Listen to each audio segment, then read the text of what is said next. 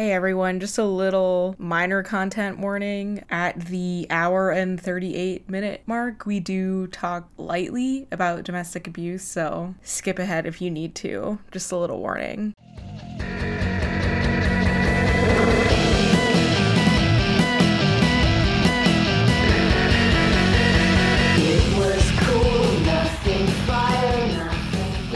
While You Are Streaming, a Yellow Jackets podcast. I'm your co host, Fiona.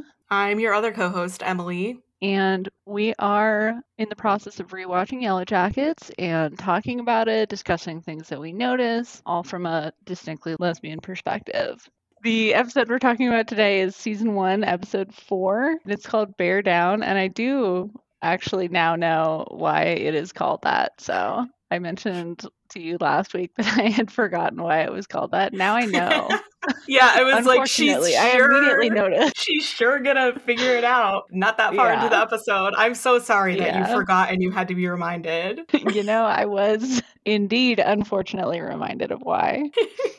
Honestly, I'm not gonna lie, a pretty weak episode title, but that's okay. They're not all great. Yeah. I like it even less than the last episode title. The dollhouse. Yeah, yeah, I I don't know. It's sometimes they have cute, playful episode titles, and sometimes they have episode titles that are like kind of deep and like thematically relevant to the episode. I don't know if this this is maybe more of the former than the latter because of the scene that it comes from. Is Misty is trying to help Ben poop. Spoiler alert for like five minutes into the episode, but she tells him to bear down, and I was like, "You're kidding me? That's why it's called fucking bear down." Wow. I mean, I guess All it right. does kind of apply to the whole episode. They are kind of bearing down in the wilderness yeah, not sure. in the literal uh-huh. pooping sense, but you know, you know, maybe that too. maybe everyone's having problems. Who knows? Another thing that I'm not going to lie about, I'm not like this episode isn't great. Like, I don't think that any Yellow Jackets episode is bad, but I don't know. I was watching this episode and I was like, I don't have a whole lot to say. Like, it wasn't that entertaining to me. It was a little more boring, but you know, that's okay. There's always stuff to talk about. Yeah, I think this is the point in season one where it does start to get a little slow for me.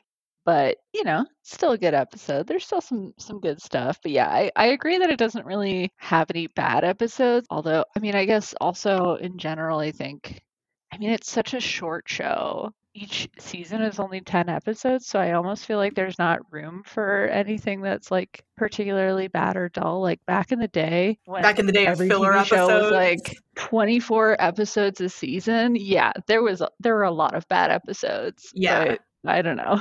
There's yeah. not not nearly as much of that I agree. nowadays. I think I don't know. It really baffles me how people will like. Are you familiar with the app Serializd?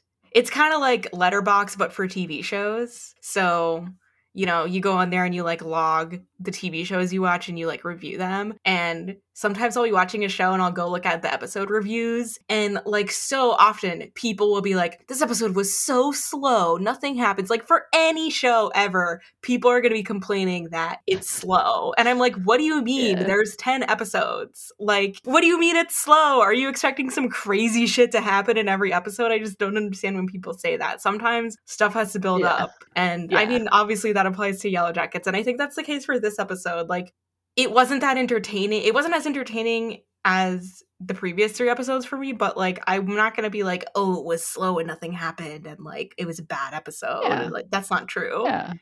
We do have a cold open this episode before the intro, and the cold open is a flashback to the plane crash. However, it's Natalie's dream or it's more like a nightmare. Although I'm not sure. I guess the whole thing was a nightmare, but the beginning of it seemed like it was actually the plane crash. But then it seemed like Natalie's nightmare. Yeah, like the like we were seeing the part of the plane crash or seeing the plane crash from her perspective, I guess. Yeah, I, I mean, I think I think it's also like a, a premonition now, like in the context of this. I guess I also see the scene is like foreshadowing now because her dad turns to her and he says like i don't know what you're so scared of. You've already got blood in your hands. We're almost there. It's been waiting for us. And retrospect having seen all of season two and having seen her die now basically like we know that airplanes specifically, the plane crash are like associated with her death and her general feeling that she like died out there in the wilderness and then whatever came back was maybe not fully there anymore or something like that. I don't know. Anyway, but yeah, that's what I got out of this scene with her dad, aside from her dad just being a sort of horrific character in general, I guess. Yeah, this scene, watching it after the plane scene in the fin- you know, her death scene essentially it's just yeah. like wow this is um really foreshadowing it's almost like yeah he says it's been waiting for us and it's kind of like nat was like never really meant to escape the wilderness she never did escape the wilderness you know like she yeah. almost died on a plane survived the plane crash survived the wilderness survives 25 years later and then basically ends up on a plane when she's dying even though i guess it's a hallucination but still the fact that her mind went there yeah, and I I mean, what was the other scene that we saw her? It was like in season 2 when she was flashing back to her overdose, she also sees like a vision of the crashed plane basically where she's the antler queen. Yeah. Yeah. Yeah. So that's also and and everybody just ignored that, I guess. Anyway, sometimes on this show they just like tell us things, but we don't know what they're telling us. Right. So in retrospect, it's like, oh, okay. So there's a lot of ominous foreshadowing around Natalie and planes and like death and the Antler Queen specifically. But at the time, you're like, who knows? It could be, you know, you don't know if it's a red herring or not a lot of the time. So I wonder if the plane thing is like specific to Nat for a reason, or like maybe if, God forbid, another adult character dies in the future, if they'd also get the same plane thing if it's yeah, going to be like a recurring theme. I feel like at this point it does feel specific to Nat just because now they've set up this motif. Well, I say this like I haven't already seen the season two finale, but like, you know, they set up this recurring motif with her of seeing herself on a plane or associated with planes and that somewhat being associated with her death. But I feel like, well, so Laura Lee dies in a plane, obviously, but I don't necessarily feel like there are any other characters that it would make sense to have that motif specifically yet. Yeah, I agree. I but I wouldn't have thought it made sense for Nat before either. But I guess this scene, yeah, now it makes sense. I guess in like, retrospect, they they've been setting it up. Yeah, you know, I mean, Natalie is the only one where we see this plane crash from her perspective, and she has a dream about it. So so yeah, she was dreaming, and it turns out that uh, Lottie is awake. God, Lottie's like always just like awake and like standing there staring at the cabin like yeah, inside the cabin. that place. She's just she cannot she cannot let it go. She's always just gonna be standing there, sitting there. Yeah. Saying creepy things about the cabin. Yeah. I totally did not even have this like I don't remember this scene at all. I was yeah, like, oh my god, the scene exists in this show. What? A whole Lottie yeah. Nat interaction? Okay. I wrote down minor Lottie Nat scene because I was actually also really surprised. I forgot that this existed. That yeah. Lottie and Nat had this little moment, and I'm surprised somehow. A few episodes ago, we were all like, oh yeah, they barely interact in season one except for Doom yeah. coming. But it turns out that's not really true. That's not true. They they have this moment. Yeah, and um Lottie I noticed that like what does she say? She says bad things happened here and she's kind of like looking at the ladder mm-hmm. to the attic, but I noticed that the yeah. antlers are also in frame, which I'm sure is very intentional. So she's looking at the antlers on the wall and she's saying bad things of happened course. here. I think it's also like with Lottie, everything is like a fucking premonition. So I assume that this is like a premonition of bad things to happen. Cause I mean, that just seems like in line with her character and her general feeling about the cabin. And it's true. Bad things will happen there at least. I think Nat is telling her like it's okay. They buried him, meaning the cabin guy, right? That's what I assumed. It's not okay, according to Lottie. And you know what? She's right. As we know, she's Lottie's always right. Often right. That's right. not always, I guess, but at least as a teen, she's right most of the time. So, yeah.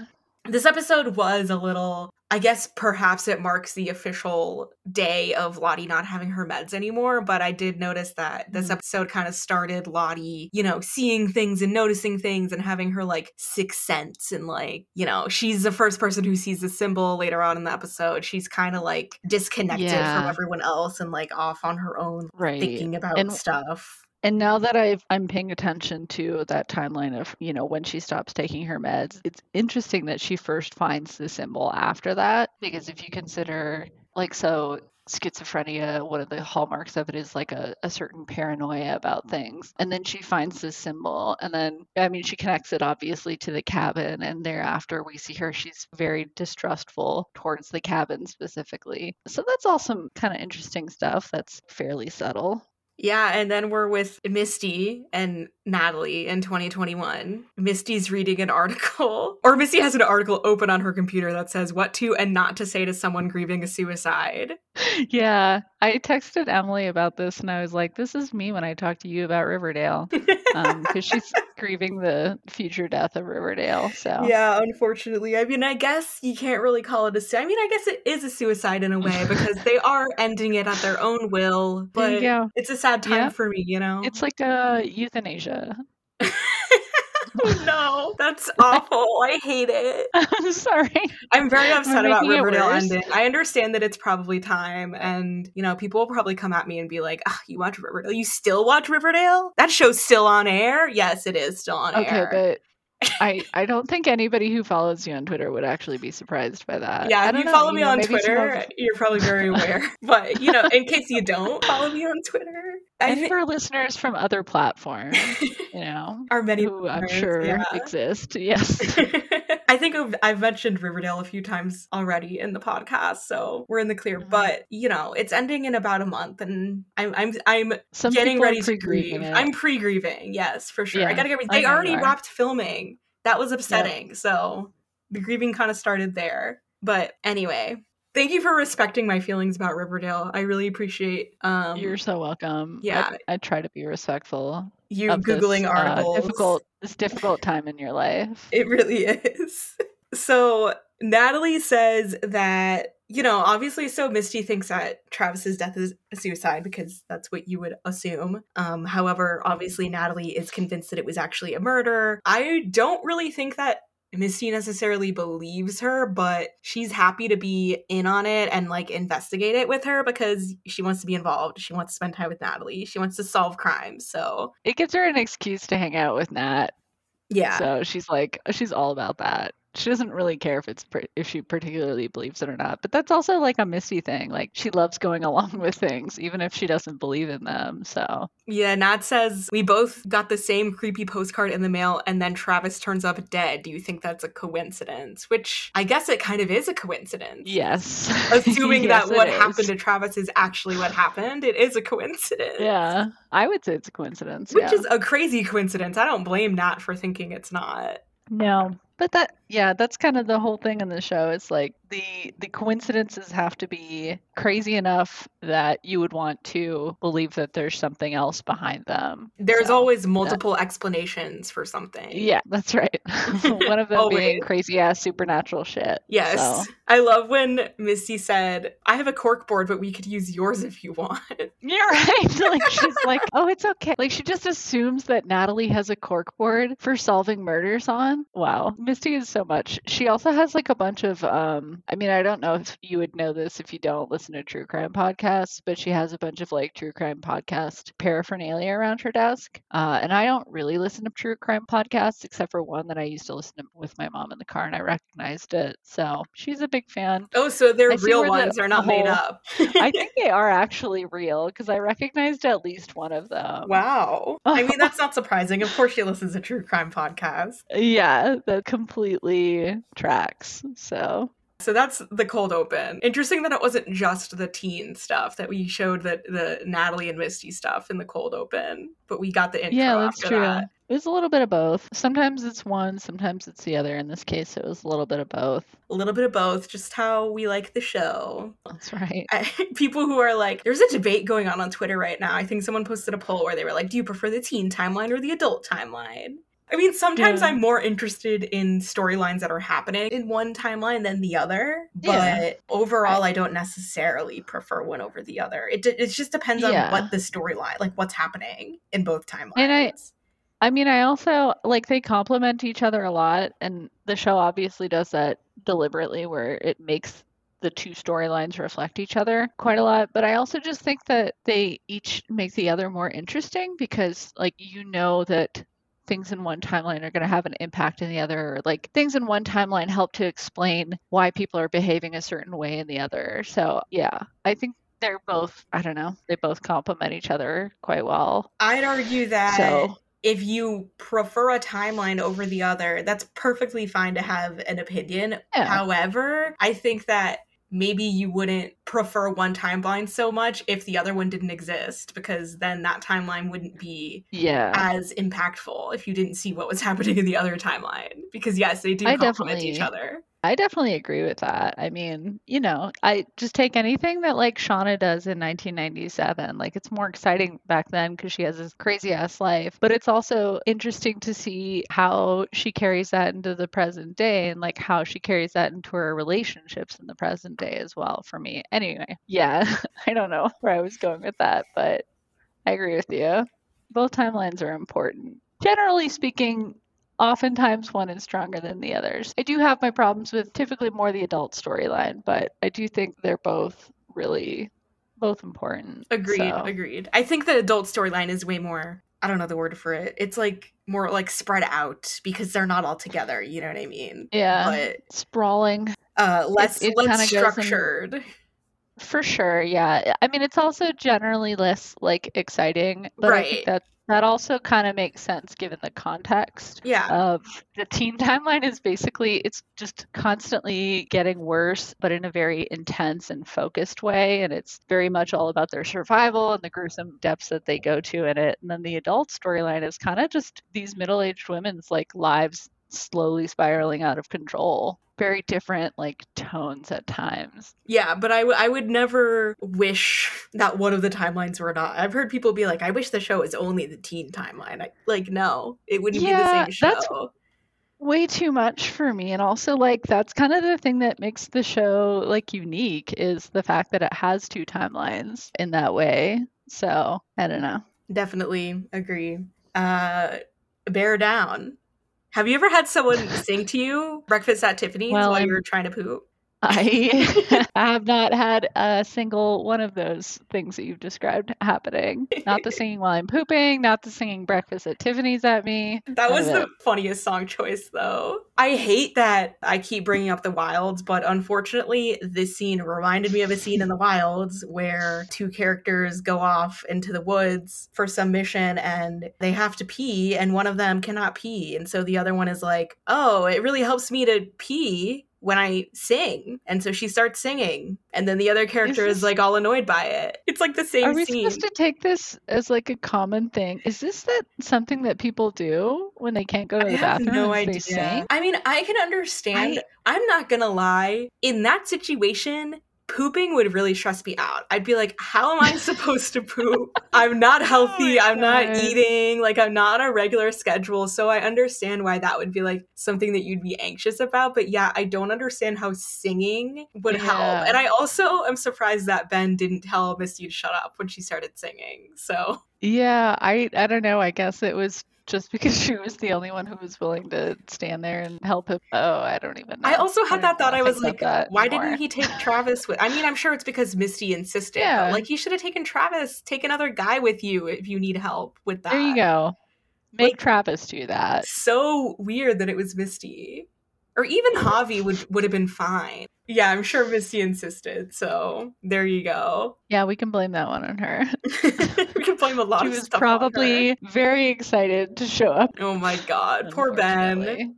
Yeah, I just have a note that says I hate that this scene reminds me of the Wilds, but the Wilds has a very similar scene. So It is okay if you bring up the wilds on the podcast, even though I will not understand the reference. I'm okay with it. It's it's similar, you know, people trapped in the wild. Although Yeah. it actually is a lot different. But anyway, They're like on an island, right? they're on an island, but it's also spoiler alert if anybody cares. But it's also um like and it, it's like an experiment. It's like a controlled. I mean, they don't know, but they're being watched by. It's kind of like a Hunger Games Okay. situation. They're being Yeah. watched because someone's doing an experiment. Um, yeah, I'm not into that. yeah you don't find out right away but yeah yeah i know it's it's like not the same like they're not actually you know Yeah, they're being watched by a crazy woman. Uh, basically it's actually kind of funny because the the villain of the show the the woman who sets up the experiment is kind of like a turf.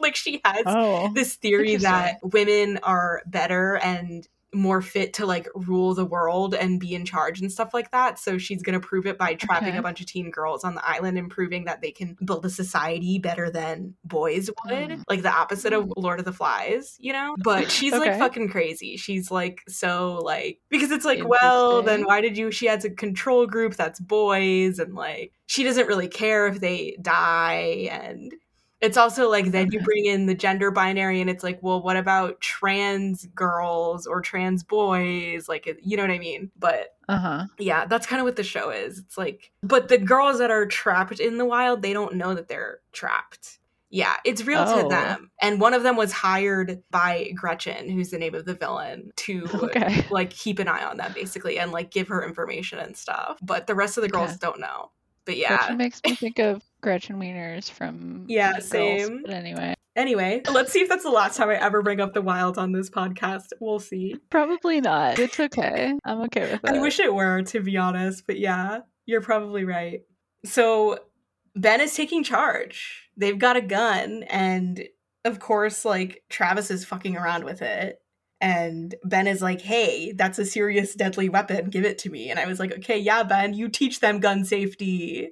That's right. This is it's quite a contrast in the early show how much Ben is actually involved in things cuz the first thing we see of him of course is he loses his leg and he's fucking miserable about it as he should be because it's a terrible thing to happen. But yeah, he actually has quite a lot of worth to the group cuz he teaches them how to use guns. Later on he'll teach them how to bleed and cut up an animal, like all sorts of stuff. So Ben apparently I think it's like implied that he had like a I'm gonna say hunting enthusiast is a, a kind way to put it father or something. Like his dad was I was gonna say gun nut, but you know, Yeah. not to offend any hunters who listen to this podcast. I'm sure that's a huge crowd. Um, but yeah, so Ben has all of these like survival skills that actually make him super useful to the group, you know, especially like early on. He yeah. teaches everyone how to do everything involved with hunting, which is very useful. Yeah. They'd have to figure it out themselves if it weren't for him, and that would probably take a lot of trial and error.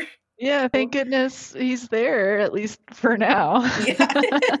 Might regret saying that later, but Mhm. who knows? he also says we're out of food and we're all feeling it, and I was like, oh, just you wait. Yeah, bro, just you wait. This is nothing. Yep, this ain't got nothing on winter. Yeah. Okay, so we have this scene where Natalie goes to her childhood home to visit her mom, and Mhm. her mom kind of sucks, along with her dad. I mean, I'm not going to blame her mom for her dad's actions, obviously, but her mom also kind of sucks. Yeah, I mean, her mom also kind of blames Natalie for her dad's Right. actions, which is insane given that Natalie is, at least, you know, later on in the scene when it comes to violent conflict, trying to protect her mom from her dad. But, anyways, I actually, I do like really like the way that they do this scene where they have like Juliette as adult Nat in the present day visiting her mom's house, and it's like intercut with teen Nat as if adult Nat is like literally visiting her own memories as she's visiting her mother's house and seeing herself as a teenager. I do really like the way that they do that in this in this scene and kind of throughout the episode they keep revisiting this one particular memory because it has to do with her dad's death and all of that stuff. So, Yeah, I also noticed that because it's also different from what we've seen with the flashbacks so far. Yeah. Like it's usually not set up like, you know, a character will be thinking about it. Right? Like we saw the flashbacks of Yeah. younger Misty and younger Taissa. They weren't set up in the same way. So yeah, I thought this was interesting. Right. And I guess it makes sense because Natalie's the only one who doesn't have a current home in New Jersey, I noticed in this episode. Like Mhm. obviously we know that she is staying at a motel, but I hadn't thought about before how she doesn't have her own house in New Jersey. Like she probably Yeah. doesn't really live there and probably just like bounces around yeah, from well, rehab that to was like rehab or whatever. And so she's staying in Right. this motel and she has to go visit her mom. Yeah, it was like in the last episode when she talks to uh Tai and she's like, "Home? What's that?" And it's like now you actually see why she would say that because she, I mean, what home she has is certainly not a home. Like it's pretty terrible. And she only actually goes back there to get a, I'm not sure if we find out in the scene or in a later scene, but basically a mixtape to bring to Kevin Tan, basically. So Mm-hmm. she's not necessarily going there to happily reminisce about her horrific childhood that was filled with abuse Yeah. or you know, her mother who is not a whole lot greater than her dad. I don't know not a great situation all around. I also have wondered how she's paying for this motel, but I guess she hasn't been there for that long. I guess she's yeah, only there for like a, a, week, so no, that's kind of a good question. General. Also, how does she have a Porsche? yeah, I was like, from? how is she? She has a nice fucking you know, car. we haven't mentioned this yet, but I ha- I assume that when they got back from the wilderness, they probably got some sort of financial compensation. But I would imagine it's run out by now, twenty five years later, anyway. Yeah. So you would think, but I have think. had that thought before because it's like I don't know. Sometimes, usually, I'm able to let go of this impulse, but sometimes my practical brain takes takes over and I'm like, how are these, what are these people's jobs? I mean, so it's not always, I'm not saying like on this show specifically, but if I'm watching like, I don't even know, like friends or something, I'll sit there and wonder like, how are they, like, what are their jobs? What do they do? How do they afford to mm-hmm. sit here in this cafe in New York City and just talk all day? Like, what, what is their life? Right. Any um, show pretty much you could do that like with. Kind of on any show like that, that intrusive Unless it's like a direct plot like, point how the fuck do they live? How do they do this? I don't know. I used to think that also when I would watch the L Word and they would go to this lesbian cafe every morning. but anyways, well, yeah, one no, of them I, owned I the cafe. That, duh. Right, fair. I I just I do have that thought about Nat's character sometimes, which is like, how does she afford her life of living in a motel and right? Like, like is Taissa paying drugs? for the motel like, too? No, I don't think so. I don't think so. yeah because everybody else, you know, has like a very specific career that's generally pretty central to their plot lines and stuff. So that one's kind of a she's I just I guess she just floats right. around. I don't know. I mean, I guess like, Shauna doesn't, but Jeff does. So wow, no, I can't no, believe they have Shauna a one income family. But Shauna's a yeah, Shauna's job is being a stay-at-home housewife, which is actually kind of insane given her right general an unhinged yeah. housewife. That's her job title. That's right. She keeps it uh, inside. okay, so I noticed that in in Natalie's teen bedroom with the flashback, she has this poster on her wall that says Megan O'Neill feminism rules, which, like, first of all, love that. Okay, feminism does rule. Thank you. We're pro feminism on this podcast, by the way. I just want to officially make that statement. Can you believe you it? Wondering. Wild statement. Yeah, crazy. We support feminism. We support feminism. And so do we all the characters the in the show. And we support feminism. so I love that. But then I was like, who's Megan O'Neill? And it turns out it's a made up person, but Oh. Megan O'Neill is a location scout for the pilot episode of Yellow Jackets. So I guess that's just like oh. a little oh. Easter egg. They made it look like oh, okay. a little like um like punk girl band poster basically. Oh, okay. I was thinking was like, okay, maybe this her. is like a feminist pioneer or something. No, no, she I was like singing. It was a band. It was definitely like a punk band poster. Okay. And I think you did um, your research. I love that because I I liked the poster. I was like, okay, not having like a feminist poster in the '90s. Okay, love it. and then I was like, who the fuck is Megan O'Neill? I've never heard of them. So oh, I love that. Yeah, apparently wow. they must have made that prop. Somebody who worked on the show. Either that or they literally just like made up a name, but I can't imagine. Good for you, Megan. Yeah, good job, Megan. You made it in the show. Very 90s. The Char- Travis's, sorry, Tra- why did I say Travis? Kevin my bad. Kevin, yes. Kevin is drawing with black sharpie on his nails and they're talking about nirvana and how he liked them before they went too mainstream and natalie says it's not their fault yeah. everyone loves them which i love that she said that like that's true like what do you mean why do you stop yeah. liking something just because it went mainstream? Kevin's like, oh, they sold out. Well, I'm sorry, Kevin, but when you grow up, you're going to become a cop. So we'll talk about sellouts then. Damn, you got yeah. him. Sick burn, Kevin.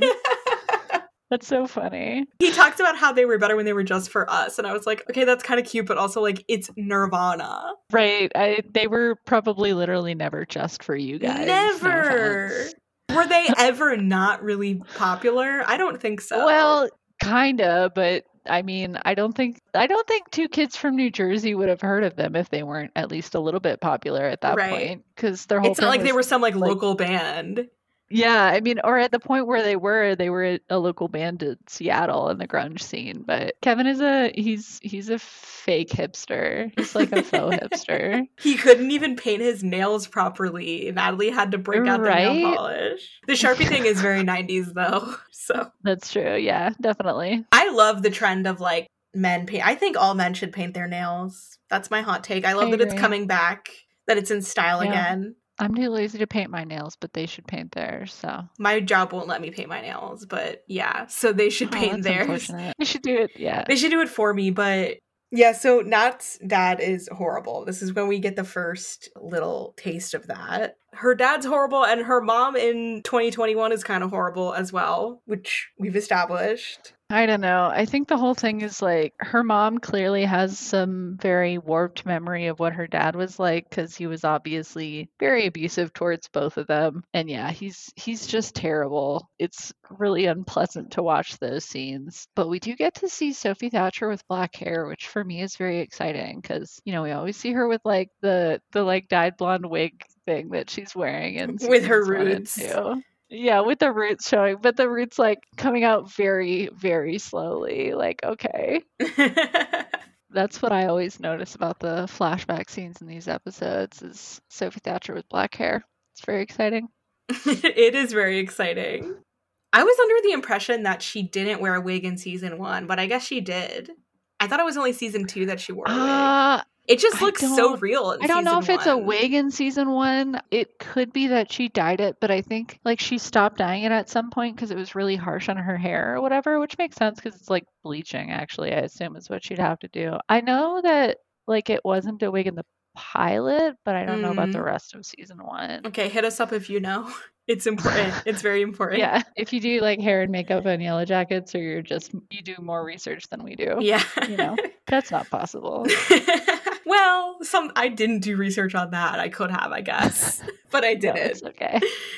so Nat does grab this mixtape, and I guess it is with the intention of using it to manipulate Kevin.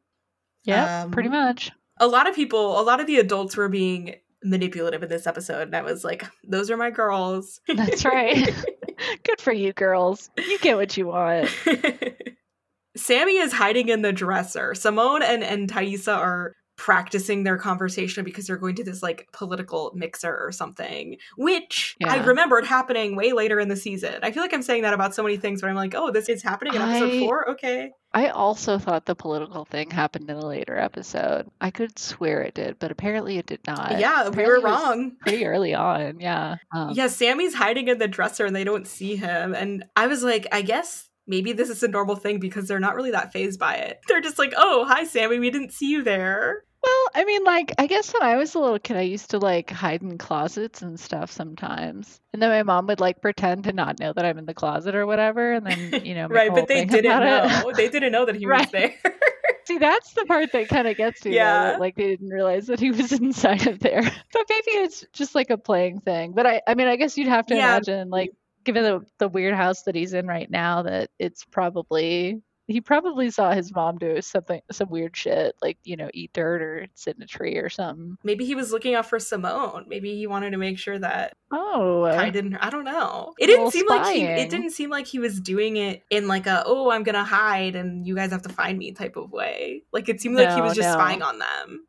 He was just like in there for some reason. Yeah. yeah. Not really sure what to make of that actually. I don't really think we are supposed to make that much of it. I mean, it was just a small little moment, but No. I just noticed that I was just like, oh, okay. Tai was just like, oh, sorry for cursing. yeah. What are you doing there, Sammy? Okay. they play it off pretty smoothly. They don't treat him like he's weird or anything like that, Yeah. which is good. I wrote down that I love Simone's hair in this scene, and I know that the guy says it later on, but they do look like such a sexy power couple, honestly, in this episode. no, they really do. Um, so I really, I love that. I enjoyed that. Like, That's what they are for now. yep, giving sexy lesbian power couple. yeah, So, exactly. I'm, I'm into it. I love that. I think So- that Taissa is like the definition of power lesbian. Yeah, absolutely, a hundred Like, if anybody doesn't know what that means, it's just like Taissa or just a picture of Taissa Turner, or like Bette from the L Word. I think is another good example. yeah, I knew you were gonna say that. I can't really think of any other ones. Uh, I don't There's know. a few. Yeah. I don't know. I actually, I'm not gonna lie. I'm not 100% exactly sure what it means. What powerless? Yeah, it just means like a really successful Yeah. lesbian. Like a businesswoman. Yeah, I, I guess. Of those like a lawyer. Yeah, like But- a Which is funny yeah. though because the lesbian lawyers that I actually know in real life are not like imposing hot power I suppose, I suppose it would depend on what type of lawyer you are, maybe. I don't know. Yeah, but Taissa does land use, so that's not like a sexy Oh, but she's not a lawyer anymore, lawyer is she? profession. True. Now she's a politician. She just has the vibes of a power lesbian, you know? yeah. Like she could have Fair. like a fucking shitty nine to five job, and I'd still be like, that woman is like so successful.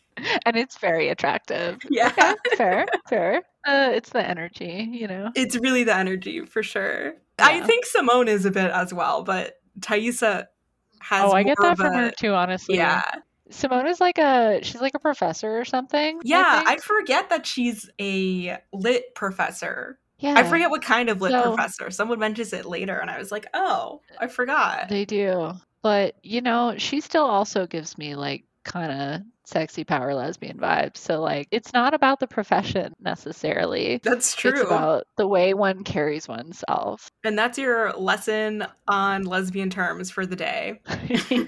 But I'm not sure By we entirely understand ourselves. Yeah, we, we don't Yeah. even really know the definition of that. Who came Yeah. up with that also? I don't know. Whatever. don't know. Okay, so we're all practicing. We're doing this like test to see who has the best coordination with the gun, I guess. Who's the most like Uh, capable of firing a gun and we kind of go through everyone and I was just thinking imagine if Jackie was really good with the gun. Like can you imagine if that was her thing?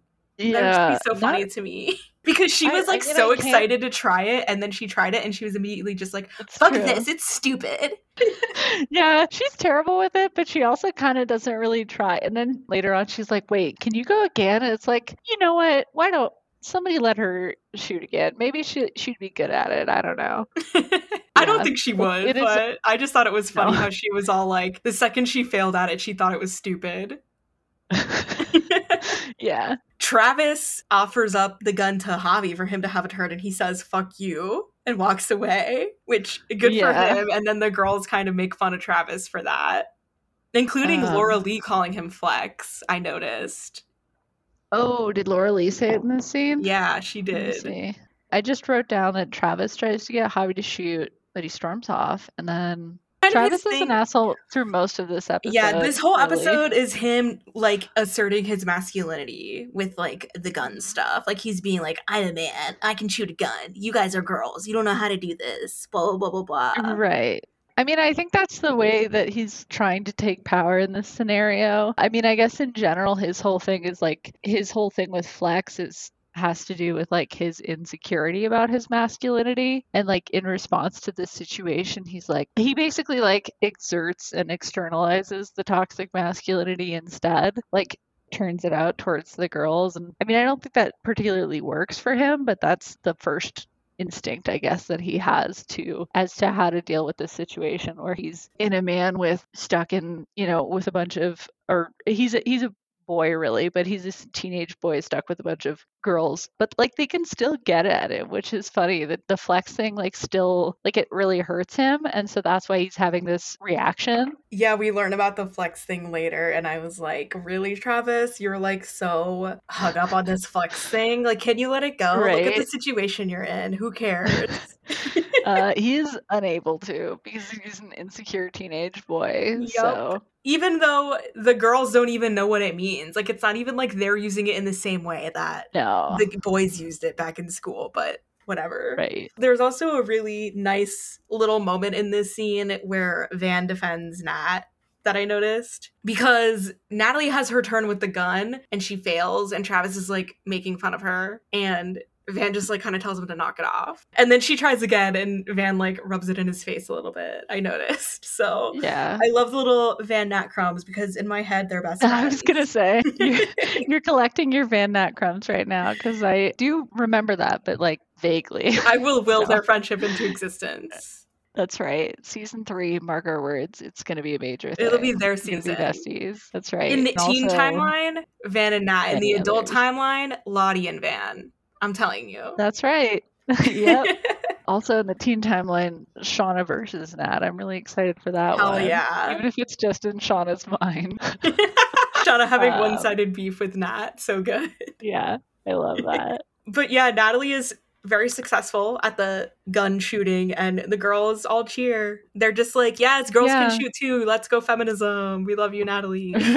right? Oh my god, yay! I'm sure feminism is an intentional theme in this episode for sure. I think they're Um, all really happy that Natalie was able to shoot a gun so they didn't have to deal with Travis being the only one. Yeah, because he would be so fucking obnoxious about it too. He already is. He already is, yeah. Um, I also did note, I think Shauna at one point in this scene, she says, I don't really think I'm meant to handle firearms. And I was like, yeah, that's an interesting thing to say, considering the only other time we see her hold a firearm on the show is when she like holds up a guy and like threatens to peel Oh. off his skin. I Yeah. wonder if Shauna has ever shot a gun. That's a good question. Like, I don't know. I don't think we've, I mean, we haven't seen it. Wow. Yet. Interesting. That's actually But, in yeah. the next scene. It's a scene between Javi and Shauna. Oh, okay, okay. Because Oh, I guess Shauna okay. Wasn't in Shauna didn't participate in the the gun trials. Right. So she's journaling like out over by the lake and Javi finds her and they have honestly every Oh, time okay. Javi and Shauna have a have a scene together, oh so sad, so it's heartwarming. really- it's so sweet. It's it's really cute and then it's really horrible because you remember uh, where that ends up. Yeah. And it's just like the the worst possible outcome that you could think of, pretty much. But yeah, the scenes are really sweet actually between them.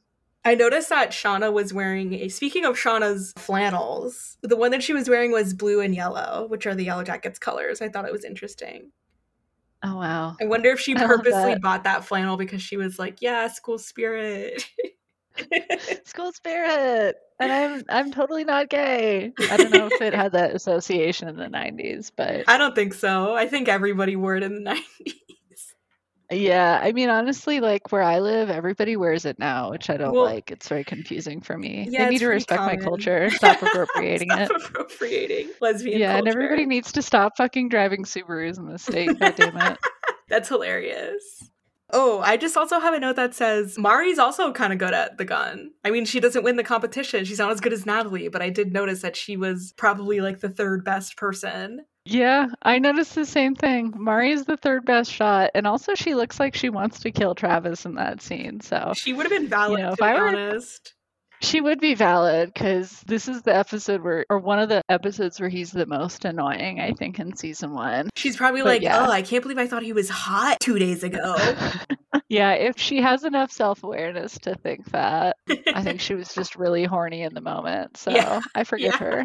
It's okay. it's okay. We forgive these girls for anything, pretty much. So, Ain't that the truth? I've already pre forgiven them for all of their crimes. So, even if we don't even know everything the that adult versions. Yeah. Yeah, exactly. oh, they ate people? Okay, whatever. Tell me something else. Like, duh, of course they did. Of So. Nat and Travis are having dinner in 2021, and Kevin Nat and Kevin. explains. Did I say Nat and Travis?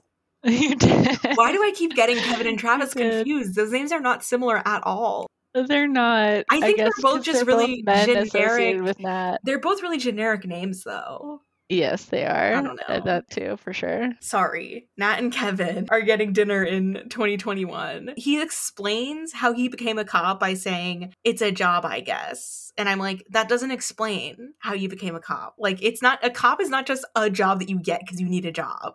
Or at least it shouldn't I mean, be. it's, but it's also not like it's that simple of a process. Like, I think they have to go through this whole, like, I mean, they have to go through different exams and stuff. He's also a and it- detective, which is a higher level Right. cop. a higher level of a cop. So it's not like he just strolled in there one day and was like, "Hey, you got a job opening?" Like there's a whole process. To, like they go to police academy and shit. And I think there's like tests that they have to pass and like classes they have to take and all this shit. I'm assuming. I mean, one would hope. Maybe there should be more really. yeah. But, you know, higher standards for that cuz obviously some people are able to just walk into that, but still like that's a whole process and that's a very deliberate choice that you make, sir Yeah. we're really we're gonna be we're on Kevin about this. We're not gonna let him go get off the hook for that. this is an ACAB podcast. So yeah, Ben is being an adult and being responsible about the gun, which I really appreciated. And he sends Travis and Nat off to go hunting. And I also really appreciated that he gave Nat the gun and not Travis because Travis was acting like a psychopath and pointing the gun at people. And I was like, honestly, Yeah. I'm kind of surprised that Ben even let Travis go because I, I would I be feel like, like, no. he should. I honestly feel like he should not have, at least not in the immediate aftermath of Travis pointing a gun at Nat. Like, what are you doing? You cannot let this hothead teenage boy like walk around in, the vicinity of a gun, even like, especially around this girl that he just threatened. Like, that's fucked up, bro. Yeah. On. I mean, I guess he handed the gun to Natalie, assuming that she would Right. give it to Travis, which she probably won't. Yeah. But yeah. No, but still, Yeah. it's like, uh, yeah, that's always been kind of questionable to me. Like, okay, I think we're taking Travis's actions in this episode kind of too lightly. Like, Yeah. He was being, Yeah. I think even he was taking them too lightly. He didn't realize how serious it was that he was yeah. acting the way that he was with a gun. Mhm. That's just an accident waiting to happen. Yeah, well, and all, now that you say that, it becomes very obvious to me that this is probably a parallel to the flashback that Natalie's having of this horrible gun accident. Like, I don't know. Yeah. That's kind of yeah. yeah. she definitely anyway. has PTSD with guns, which is understandable. Yeah, and you can tell like every time she holds a gun in this episode, I get really emotionally distressed for her. She's winning my stress off for this episode because I get really upset for her every time she has to hold a gun in this episode because like once you've seen the episode, you understand obviously why Yeah. she has PTSD from holding guns, but like then that becomes her whole fucking job in the wilderness is to be a hunter and to like kill things with a gun. It's like horrible. It's just yeah, terrible. she has to like reclaim her trauma by Right. using it to provide for people. We mentioned that Simone is a comp lit professor, which I don't know if I just like never knew that or if I forgot about it, but there you go. Politics, small talk is like and like networking and stuff is like so cringe to me. Like I was so I know that we're supposed to be uncomfortable because Taissa is uncomfortable, but I was so uncomfortable watching her interact with all these people at this party. Yeah, I always forget how much these scenes feel like a little mini horror movie. Yeah. Like basically Tai's storyline in this episode is like Shiva baby. horrifying. yeah, it's it's terrible. Like you get really stressed out for her and it's uncomfortable to watch. So about Tai and the meat, I can't actually tell from the scene if she's like a strict vegetarian or if she just doesn't like to eat meat because it makes her feel uncomfortable. I feel like she was uncomfortable by the certainly about the idea of they're like cooking a whole roasted pork or like a like a whole roasted pig at this political gathering, which is really fucking weird. But yeah, and Tai is like she I guess she Simone makes a comment about how Tai forgot to eat earlier or something like that. So to me, it sounds like she tries to like pregame events like this by eating something that's not meat so that she doesn't have to go there and like eat meat. And I just assume it's just because eating meat makes her feel uncomfortable. But maybe she's Yeah. a strict vegetarian. I- Either way would make sense. I, I got the vibe that she doesn't like to eat meat in front of other people, especially. Like, I don't know if she's a vegetarian, but she's not going to eat meat at like some political event. Uh, yeah. especially with the yeah, political ads that are being run against her right now. That's true. She'll But yeah, in the comfort of her own home. honestly i could also see her being like so bothered by like the trauma of that whole experience and and also the fact that they basically once they run out of I don't know, corn nuts and little Debbie snack cakes from the plane. like they're just eating meat basically the whole time. Like that's all they would have been able to eat in the wilderness. So I don't know. Makes sense to me that she'd have weird hangups about meat either way. Yeah, I get but it. It would be weirder if she didn't have weird hangups about Yeah. meat, but I did. Yeah, looking at you, Shauna. God, Shauna should have the most weird hangups about meat, to be honest. But she's like, nah, she's cooking up rabbits from the garden, man. I did have the question of did they serve pig on purpose? Like it kind of seems like they're like taunting Taissa. Like, why are you serving? First of all, to serve a full roasted pig in 2021, I feel like is not a very common thing. Like, who is going to a party No. in 2021 where they're serving? I mean, I guess maybe it's New Jersey. Like, if this were like LA, I'd be like, no fucking way would they be serving a full roasted pig. I mean, I don't know if it makes sense for New Jersey either. The only place that I would think of doing this is like in like Hawaii, where it's oh, part of the culture. Okay, yeah. Yeah. that makes sense. Well, yeah, I was thinking like, But like, the deep South too, but I don't know. yeah, yeah. But like, I don't know. That does seem kind of weird for like suburban New Jersey. Like, you guys are cooking whole roasted pigs on a spit or what? Yeah, like I guess it's Uh, supposed to be a really fancy party, but it was weird. It also reminds me of um I don't know if you've ever heard of this term, but like uh long pig is I've heard of it used as a term for like human bodies consumed via cannibalism basically. Oh, I Uh, haven't like- heard and it. there's like this association supposedly between like pork and human meat. I don't know how actually true this is or if I'm just recounting like an urban legend to you, but that's something that I have heard of before. I'm Um, sure it's a yeah. thing. I'm sure that I just haven't heard of it. But yeah, there you go. That's something to think of. That's what I always think about when I rewatch this scene. Basically, I'm like, oh, I don't know. Is is she gonna have a direct flashback there? I don't know. Taissa doesn't really like care about this stuff that much. Like she's not interested in talking to these people. She hates it. The topics that people bring up with her to discuss, she also doesn't really seem to care about that much. And I'm just like, why is she a politician? She doesn't really seem like Yeah. she she really would care that much, but I guess we don't really see that much from her as like why she became a politician. But and then I mean I guess she does also intend to drop out of the race later on, which makes a lot of sense. And then she only decides to stay in because of, I guess, the other Tai in a way. But Yeah. I mean, I think it could be like she clearly doesn't like the schmoozing part in this episode where she's like having to do these stupid rituals of like sucking up to people and talking about their personal pet issue or, you know, uh, later on in the episode when she has to, she's going to try and suck up to that one lady who's going to give her money and whatnot. I mean, I think the thing is like we are seeing her basically at the point where her life is starting to unravel. So we're seeing everything as it's all going wrong for her. So we're not necessarily like seeing her in her political element because I assume that I mean she must have a political element like she must have, you know, political talent and stuff like that. But yeah, we kind of see the worst of it. Like we see her going through this horrifying scenario of being needled by like frankly like a lot of obnoxious white people at a party who have Yeah. a lot of money that she needs to get from them and she has to like go through their condescension, their stupid comments and stuff. and be taunted by a roasted pig and have wolf hallucinations. Right. I mean, we definitely see many reasons why perhaps we would like her to not be a politician, but Yes, especially in this episode. We've got a Shauna Adams scene. I literally don't have anything to say about it.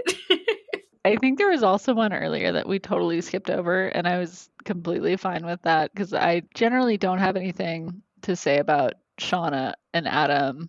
That's going to be a repetitive thing for us. I don't have anything to say about Shauna and Adam. I think like the takeaway from their scenes in this episode, there is there is another interesting takeaway in the in a later scene in this episode, but the general takeaway is yeah, I think we are both excited to talk about that one particular thing. yeah, I know Um, exactly what it is. uh, I know you know. Um, Their stuff is better in the next yeah. episode, I think, but we'll get to that. Yes. The general theme here is like Shauna is perpetually stuck kind of as her teenage self or she's like she's going around and she's doing these things that she's like well I I was never able to do that when I was younger. I mean I don't think that's necessarily true because she was like 17 when the plane crashed. So I'm sure she could have done this stuff in high school before then. But it's like it's this whole theme of arrested development with her where she's living out these like edgy teenage fantasies like oh i'm gonna go get some guy to buy me beer even though i don't have an id or whatever. And so she's doing this with adam and that's like feeling her attraction i guess. Uh, i did also note that in that scene adam like asks her something about her past and she like completely shuts that question down and like changes the topic to something else i also noted that they're drinking what appears to be like sunny d mixed with vodka which is disgusting absolutely disgusting Well, very So- teenager. yeah exactly so those are my thoughts on that scene you're welcome Thank you. Thank you for having thoughts when I don't. We I know. complete each other as podcast I- hosts. Wow i really had to try for that one so I'm sure I could have come up with something, but thank you.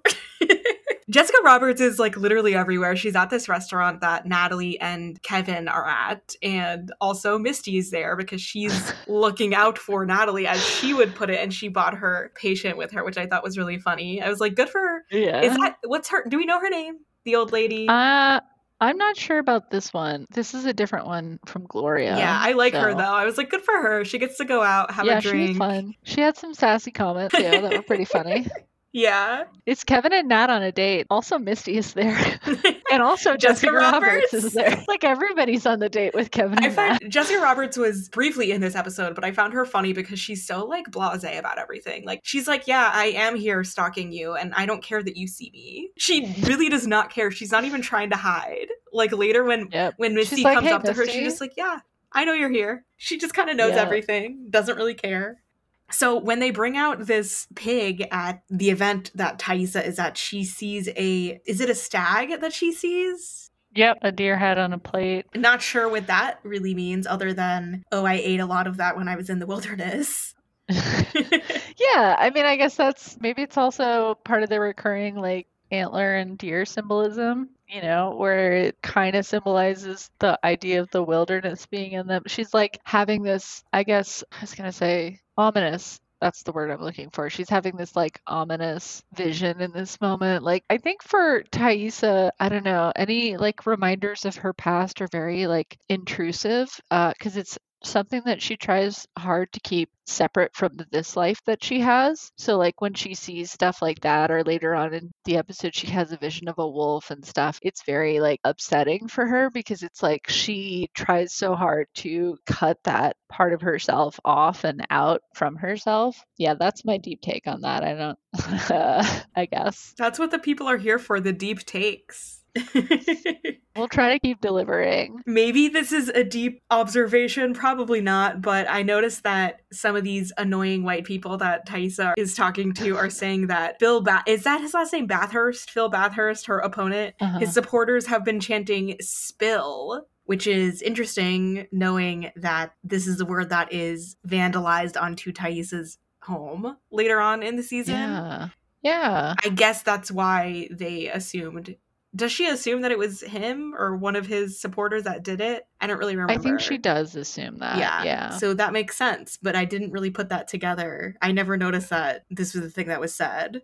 That that was when that was started. Yeah, I didn't notice that either actually. That this is the first time that we've heard that. Because I was mostly blocking out everything that these people said, like Taissa was, because they were really annoying. But Yeah. I, did, I did notice that. Yeah. They also I did also say that say- the that the uh, pig was ridiculous. They were like, "Who's?" They were talking about how like Yeah. crazy it was that they were serving pig. Well, that's good. That's good that at least some of them have some awareness of Yeah. it. I also said that like in this scene, Taissa's like me at parties slamming down free alcohol to have to deal with interacting with this many people. Right, especially like So- these types of parties where it's like Uh-huh. networking. Oh God, I can't. I actually cannot imagine that. I cannot imagine myself in that kind of Yeah. situation. I've never had to do networking, but I feel like I cannot think of something that I would be worse at. Like, thank God I don't have to do that for my job. I suck at talking to people, especially when it is about like stuff where I'm supposed to, you know, be businessy or whatever. Anyway, Well, It also seems to be a little bit of a, of a theme, which happens more directly later, but that people are kind of pressing tight. It's a very common topic of conversation to like press her for answers as to what happened in the wilderness. Yeah, I mean, I guess you can see why she was concerned about other people leaking, other other yellow jackets leaking information about this to the press, because that's something that she is constantly asked about, constantly has to deny. Like she's really fielding that a lot. Which, you know, to be fair, she is also like running for public office, so she is putting herself in a situation where those questions are going to be asked. And then she sees a wolf again. Is this the first time she sees like a full like like we get like a full shot of like a wolf like walking across the room? I think so. She sees it and she like heads towards it, which I thought was like kind of interesting. Like, oh, that should be like kind of bad. You should Right. maybe head away from it. Did that. she but think no, it was real? it. That's the other I, question. I mean, she can't have thought that that was real. I think she's just having it. She's like stressed out and like I can't imagine she thought that was real. you know? She's probably like, what the fuck is going on in my mind right now? But I was wondering, she goes off to smoke, and I was wondering if they were smoking, and it looked like they were inside. I was like, Are you guys smoking inside? I guess maybe it was like a sunroom or something. I don't know. Yeah. I guess if it's somebody's house, maybe maybe you can do that at the That's crazy. People know, smoke inside in 2021. what is this? I 1952? I don't know. apparently. Yeah, I don't know if I've actually ever I'm sure I've seen people smoke inside buildings before. I think when I was very, very young, it was still legal to smoke inside parts of restaurants, but it wasn't common. And I think it was being legislated away. I would think, does Natalie smoke cigarettes? Adult Natalie? I just always find it an interesting character trait when people smoke cigarettes. It's I always notice it. Well, especially in a show like this where it's like they're not, you know, Yeah. it's not like a period piece, so it's not like everybody's smoking. But this is the only time we see Taissa smoke in the show. It's obviously Yeah. something that she does when she's stressed. I don't think she's like a smoker. I think I've also known people who will like smoke at parties Yeah, like only at parties or like in a social situation. Yeah, a lot of people do Um, that. I think the last time I smoked a cigarette was at like a it was at like a concert or something, like during intermission kind of thing. Anyway, Yeah, that socially matter. smoking is a thing for sure. Yeah, socially smoking. But yeah, I think it's just a stress thing, honestly. I Yeah. think she's just like, "Oh, I need a cigarette," which is not a thought that I personally have ever had, but you see people do that on TV at least for sure. Yeah, you know what I mean? Like, "Oh, I'm so stressed out, I need Yeah, a no. I That's get like it, a TV it. character thing.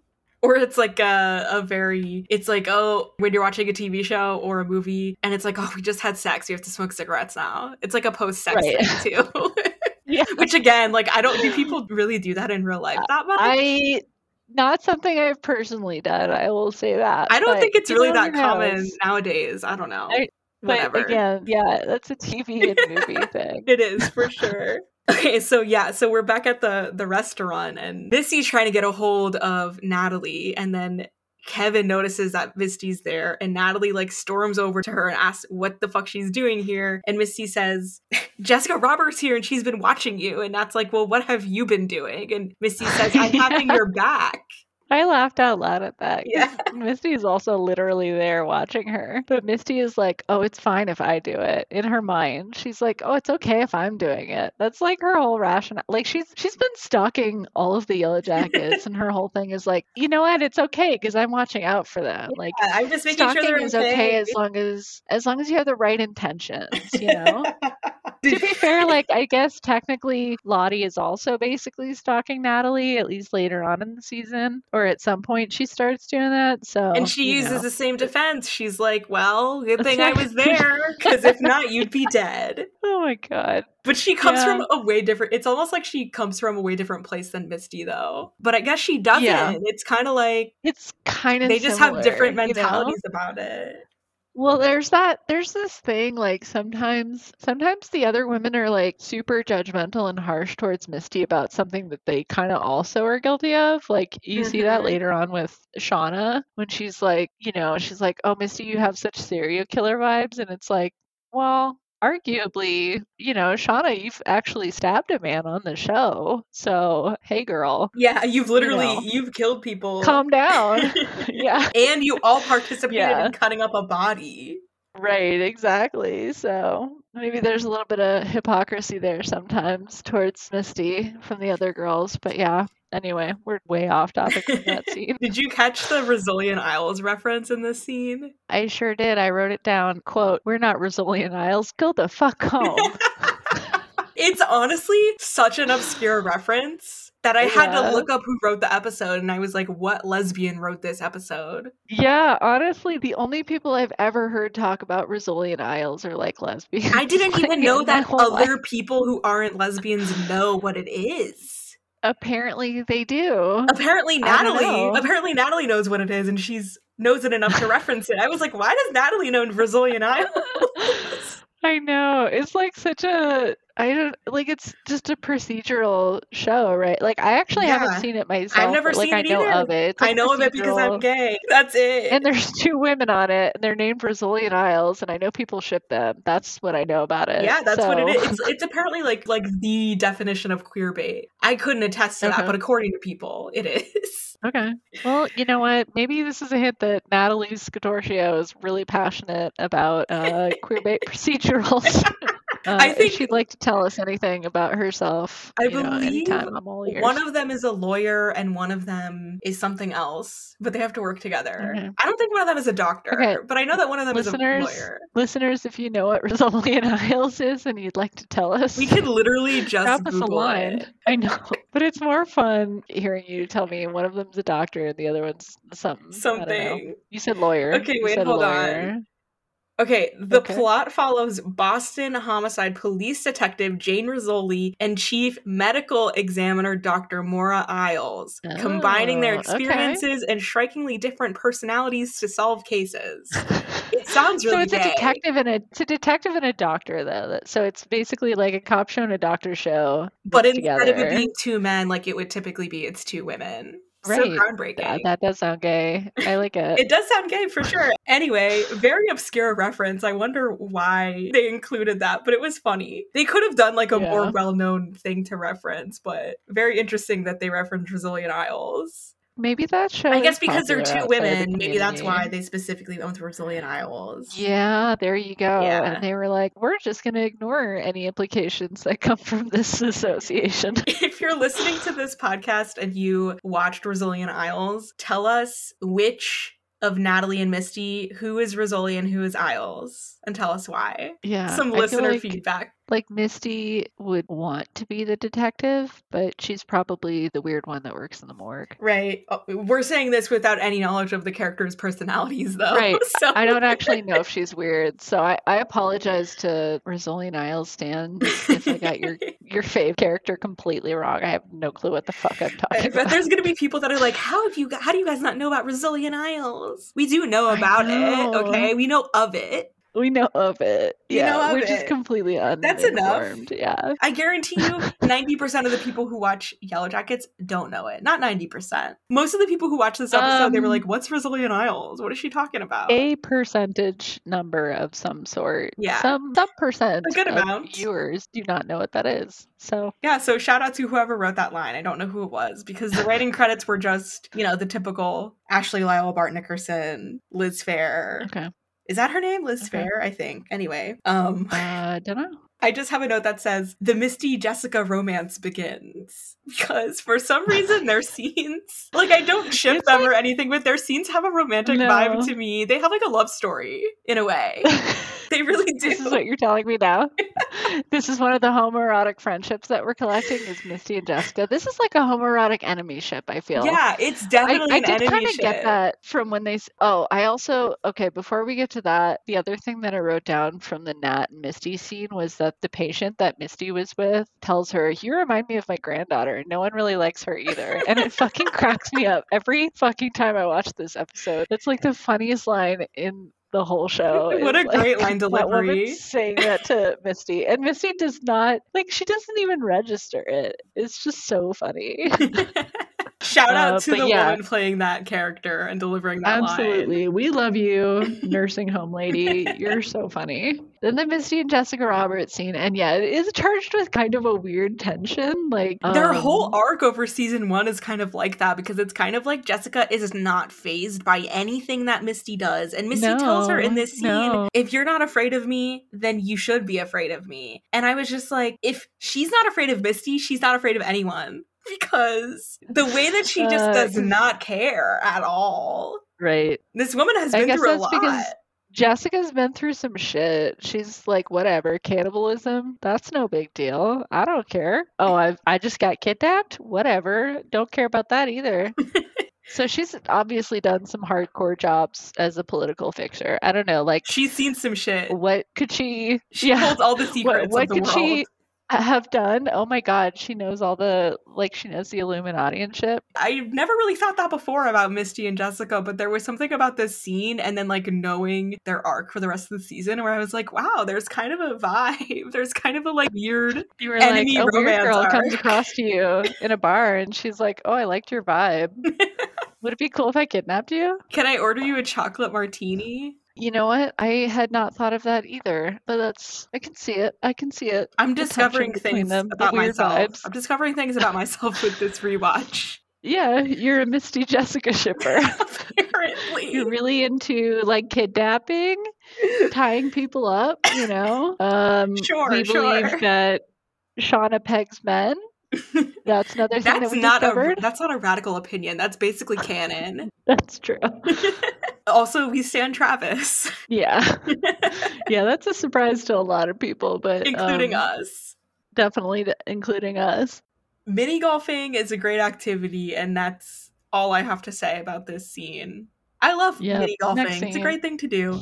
My only note was like the Adam's like, "Oh, are you hustling me to Shauna?" And later on in season two, the creepy cop guy tells Callie, he's like, "Oh, did you hustle me?" Oh, love a So- parallel. Yeah, there's a parallel. Especially a parallel between Callie and Shauna. That's one of my favorite Right. type of parallels. Yes, agree. That's the reason that I bring it up. Not because I love a parallel between Adam and Matt Syracuse or whatever the fuck that guy's name is, but because it's technically a Shawnee and Cal, Shawnee, Shauna and Callie parallel. My God, I can't even talk right now. There is some really great interactions in this scene back in the wilderness where they're looking for berries. Akilah is a berries expert. She learned all about it in Girl Scouts. Truly, what would we do without her? We'd probably all be dead without her because we would eat berries and we would Agreed. die from poison. Exactly. Akilah is super important. Also, like Van would be dead because nobody would be there to sew up her mouth. So like Akilah has been important. She's carrying her weight, you know, as a even even though she's from JV, like, hey, she's pulling her weight, man. She Wish she transcended survived. the label of JV. Who's to say she didn't survive, okay? Oh well. I I'll say think- that I'm a I'm a skeptic about that from No, I I'll- I'll I agree. my- I just lo- I think Yeah. it doesn't really make I sense that there'd be more survivors, but I love Akilah so much that Mhm. I'm like, no, I need her to be alive. Yeah. if I could pick one person, sorry Mari, I love It you. It would be but Akilah. It would be Akilah, no doubt. If I could pick anyone. If I could pick two, Mari would be there. But if I could only pick one, it would be Right, exactly. Yeah, fuck you, Jen and Melissa. Yeah, I'm just kidding. and all of the other unnamed extras. right, various people whose names we don't know yet, but may meet in the future. Who knows? Yeah, this is famously the the uh, Coach need a sponge bath scene. That's what I think of it as. it's Tai and Van making fun of Misty and being mean. Yes, and joking Yeah, around and being- just like having a blast joking with each other. what does Misty say? I don't even know. She's like a she. She's she like, can, can we wrap this up and find out what Yeah, berries we need yeah. to eat? Like, I gotta get back. Right. I got stuff to do. And Van says, Why? Coach need a sponge bath? And like her and Tai just like bust out laughing. It's so funny. I think even Um, Laura Lee giggled hear a little bit at that. Right? You also hear them in the background talking Mhm. during the scene. Van put a berry on Tai, apparently. That's what I wrote down. I couldn't figure out who was saying what, but I did catch that it was them. Someone was like, "Why'd you put a berry on me?" Ew. I think it was Van putting a berry on Tai. That's That would make that's more what I interpreted. Yeah. Yeah. Because they were being gay in the woods. even if it's just their trying to be- voices. trying to be subtle see this is like this is how we're gonna cornplate every time man scene by making it like a super important thing and talking about it for five minutes Listen, even though it's they didn't literally like lot of- five seconds We didn't have a lot of content in the first half of season one. We're making do no with it's true it's true we'll get there eventually i'm gonna be so excited when they each episode that i watch i'm like i know it doesn't happen this early but i'm like oh i hope they kiss in this I'm one pretty sure they hope in the next kiss in one. this one i think it's the next Yeah. one Oh, I we're mean- so close. we're like counting down the minutes like oh, oh Even coming up We've seen it before. You're right, Like, yeah. like, oh god. You can tell what our focus is on this podcast. The important stuff. We're gay. What do you want? Yeah. but yeah, this is when when Lottie sees the symbol for the first time. And again, she's kind of I mentioned this earlier, but she's kind of like off in her own little world, even though she's present for this berry picking session. She's just kind of, I don't know, being a little weird, looking at symbols carved into trees. And they find the plane. Who finds this is it Jackie who finds it? Jackie? Yeah, I think it's Jackie. Oh, good Jackie job, finds Jackie. the plane. Laura Lee like jumps into it immediately because Laura Lee just wants to get on a plane again. I don't know. Seems like a bad idea somehow. But she turns it on, and Jackie and Van are standing in front of it as Laura Lee turns the plane on, and the, plane like starts moving and going forward. And so like Jackie pushes Van out of the way and almost gets hit by the plane before they're able to stop it. That's how the whole scene goes down. Yeah, Jackie's having her hero moment. She said, I really got to make up Yeah. for things with Van. Let me push her out of the way and then She's- just stand here. Let me sacrifice myself this time. yeah, she throws herself in the line of danger to save Van, which is very um that's good, you know. That's that's how you be an ally to lesbians. Jackie said, I'm going to show my allyship. I got it. That's Don't right. worry. Lottie says it didn't want him to leave. Very ominous thing about the plane. It's starting. The it. Mm-hmm. The it being the It sure wilderness is is. starting. Talking about I feel like we've gotten little hints here and there of wilderness related stuff, but yeah, I think this is the first time we kind of get a hint of it being personified as this thing. And it is indeed in the episode after Lottie runs out of her meds. So Which I'm sure is not an accident. definitely not. There was a few moments in this episode that stood out to me that I was like, oh, this is like one of my favorite scenes in the episode. This was one of them. This scene with Taissa and the political lady that she needs to get money from. Yep.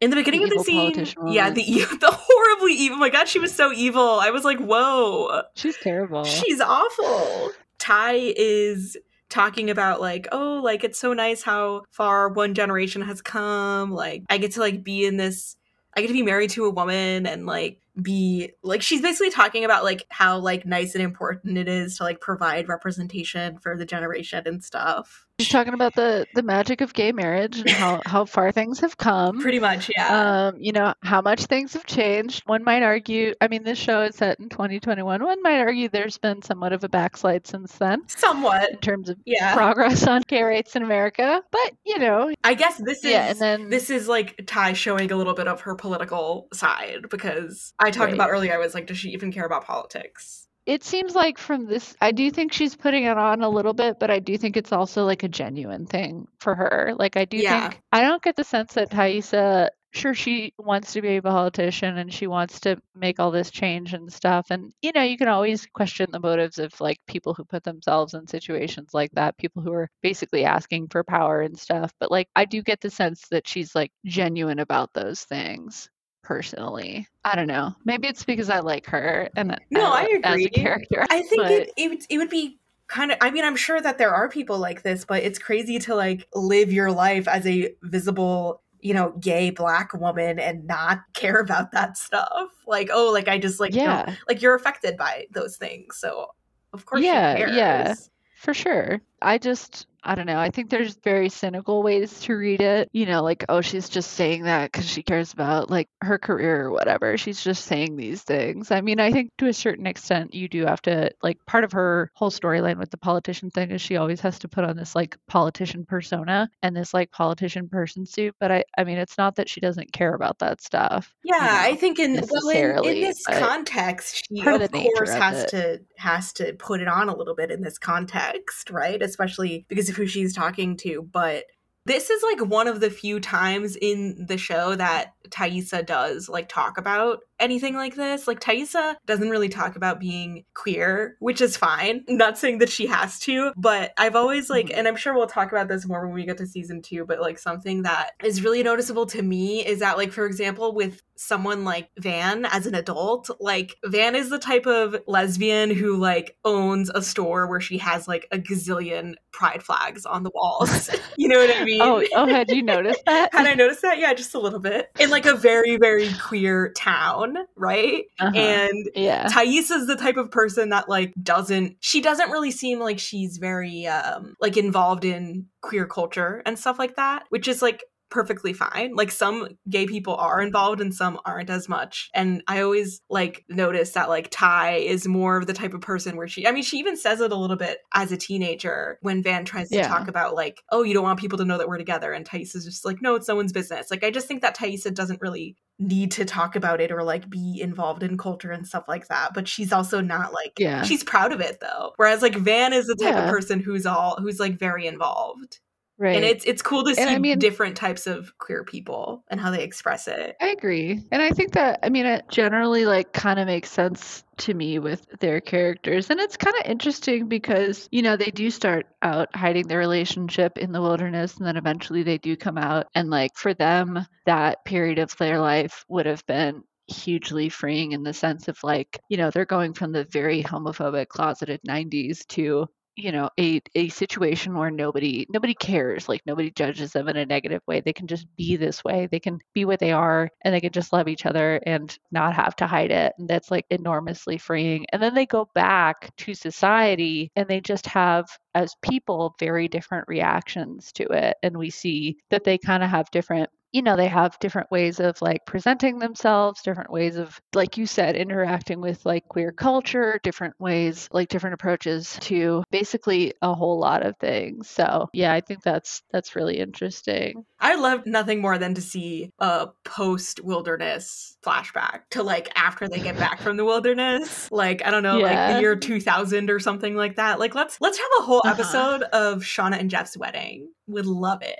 Yeah. And all of the oh, interactions. Sure. Would, so good. I would love that. I'm also like, I don't know. I don't know if I ever directly want to see when they broke up, but I'm very curious about it. I like, at least need not saying I have to see it. Yeah. I need I need to be able want... to figure out why they broke up. Yeah. Right because there's mean, literally kinda, so many options it's impossible to figure it out it's like there could right. for so many a million different reasons they could break up it's so intriguing too especially with the way that they behave towards each other when they reunite like they clearly they're not over it like they are so not over it but yeah. anyways whatever we could do a whole just bonus episode where we theorize about what the fuck happened between tai and van and how they broke up yeah, I mean, this whole podcast is basically just going to be us talking about Tai and Van. So, and then other things also happen. Yeah, sometimes we talk about other things, I guess. Yeah, we do. Come on. but yeah, fuck this lady. She's evil and very manipulative. She's trying to like manipulate Tai into like telling her what really went down in the wilderness. Like, why is everyone so convinced and insistent that other stuff went down in the wilderness. Like nobody takes what they said in at face value. It's also like they really just want to exploit this horrible traumatic thing that happened to them for like, you know, a salacious like tabloid story basically. They're like, ooh, so did you eat people out there? Ooh, crazy. Like, not thinking about the, I mean, it's just like they came back from like the worst thing that could possibly happen to them in their lives. And all these people are like trying to take advantage of that or just seeing them entirely through that lens. And that's kind of all boiled down in the scene to its essence, really. You know, because this would happen to Tai because she's the most public figure. It's very, I don't know, it's very upsetting, this whole thing where she's supposed to have to like grovel to this woman yeah and then she she breaks and she doesn't grow she's sticking to her story to the story at first and then she kind of just like really tells her off. Second episode in a row where Taissa tells someone off and it's really satisfying Yep. She says, uh, yes, ma'am, I'll perfectly calibrate my tone as I tell you to go fuck yourself. Applause. Which I really, I love that. That's such a good moment. I think that's one of those moments where we really see like the real Taissa. Like that's her mm-hmm. just letting herself exist and not having to like put on the politician mask. Obviously, like she just, you know, she was going to try and get money from this woman and she just tells her to fuck off and it's like super satisfying. Yeah, she but... said, nope, I, I can't do it. Yep. She's like, you know, damn the consequences for my political career. You crossed the line. Suck. Yeah. yep. She also says, I'm not sure anyone else could ever understand what happened in the wilderness, which, yes, again, we're all bonded. All of these women are bonded. Okay, so yeah, then we have more uh Natalie and Kevin. This is when Natalie gives him the tape and I just said, "Yeah, everyone's manipulating people in this episode. Let's go." she really just like had this plan to like because I think she knows how Kevin feels about her. So, he's like, "Oh man, you had to know that I was like totally in love with you." And it's like, "Yeah, really? You think she noticed?" Dude? She's like leading you around like on a string in this whole episode basically. Yeah, everything was um, really calculated she's like, Oh, I'm just going to go get that mixtape that he made me when we were like 15, and I'm going to give it back to him. And then he's going to get the tox report about Travis. It's really that simple. Yep, very devious of her. Don't underestimate that. Yeah, I think that a lot of people like to say, which I don't necessarily disagree with this, but a lot of people would say that Natalie is the most quote unquote like moral out of all of the characters. Like she has the most strong moral compass, I guess. I guess because it's kind of unwavering, like from what we've seen in the wilderness to adulthood, it seems to be pretty constant, but even she does her fair share of manipulation and stuff. I mean, as we saw in this episode. I mean, I don't think that this was an awful thing to do or anything like that. Whatever. I don't really care. But yeah. Yeah. I do forget that yeah. like Natalie has also done some shit, some fucked up shit. Yeah. Well, I mean, and she also like participates in everything that everyone else does too. Like she's she's eating Jackie. Right, right. I always like that one shot of her like during the Bacchanal part of the Jackie eating scene where she's looks like she's she's like really digging I in. knew She's exactly like, what you're "Mm, talking mm." about. I know you do. She's like, mm, this is so good. I always see that gif. I love It's it. so it, like Sophie Thatcher was so- really method acting in that scene. Yeah, she was like, you know, the rent was due in that scene, and she was like, damn, this is a good whatever the fuck I'm eating right now. Scrumptious. jackfruit jackfruit and rice paper or whatever but yeah nat definitely I, I do feel like a lot of people look to her as like the moral compass of the show but like she isn't necessarily above anybody like she's also always participating in things with them so like she's doing her manipulations in this episode she helps them cover up a dead body like she takes part in the cannibalism she takes part in the whole Javi thing like so that's kind of interesting to think about like why people still cling on to her specifically as like the moral compass in a different way i mean maybe it's because of the way that she processes like guilt and her responsibility Yeah, I think actions maybe she shows she shows her remorse the most out of everyone. That's not Yeah. to say she has Yeah. more remorse, but she just like is more Right. visibly showing it than everyone Yeah. else. definitely i would say that's probably it Yeah, like after the whole Javi thing happens, like she just feels so awful and guilty. And it's like everybody else also probably feels that way. They're just not letting Right. themselves feel that way and kind of blocking it out. Yeah. And I think like Natalie's whole thing is like she I mean, she basically becomes what we know of her, she becomes a drug addict and she uses like drugs to numb these feelings. So it's like Natalie's the one who really wears her heart on her sleeves and that makes her I think like a very endearing character and that's a character that the audience can look at and say like, "Oh, she's the moral compass," even though actually like I said, she's also participating in all of these things. So she's not necessarily like yeah. Elevated. The connection people have is like to the way that she expresses like her feelings about it. She's a very like I feel like a very a pretty earnest character. Like She's an empath. yeah, like I said. no, that's adult Lottie. No, I'm just kidding. just kidding. She's really But yeah. compassionate though, too. Yeah, for sure. Yeah. I think maybe the people who are, I mean, I don't think anyone is the moral compass, but maybe the people who are are the people who die. So, Well, see, that's the other thing, though. Like you say that almost like just as a toss talk comment, but like I do think that's a theme on the show. Like Mhm. the people who die generally are not the ones who deserve to die. And so, like, the people who end up surviving are going to be almost by necessity the most morally tainted by the end. Like Laura Lee goes out really early, and we think like, oh, Laura Lee is like this morally upright, like kind, you know, giving, generous person, right? But like we also just she died and and we never like would she have participated in the cannibalism? Who knows? But she didn't get to that point where she would have had to make that kind of choice so like yeah i do think that the people who die have like moral purity compared to the survivors but that's also like part of the point maybe that is a reason why Natalie dies as an adult, or is at least the first person to, well, not the first person, that was Travis, but you know what I mean? Like, because she Yeah. does kind of show her guilt and express it, like, more than everyone else, or at least from what we've seen so far, then Yeah. it does kind of make sense that, like, oh my god, not Natalie, like, she's she's I the one who think in the cares, or show, like, whatever. I do think on the show, like the deaths are, they're not supposed to be like satisfying or like, oh yeah, I'm glad that person died kind of thing, which is, you know, anyway, I guess we'll get into that more as people die more on the show. But yeah, that's definitely a theme going on there.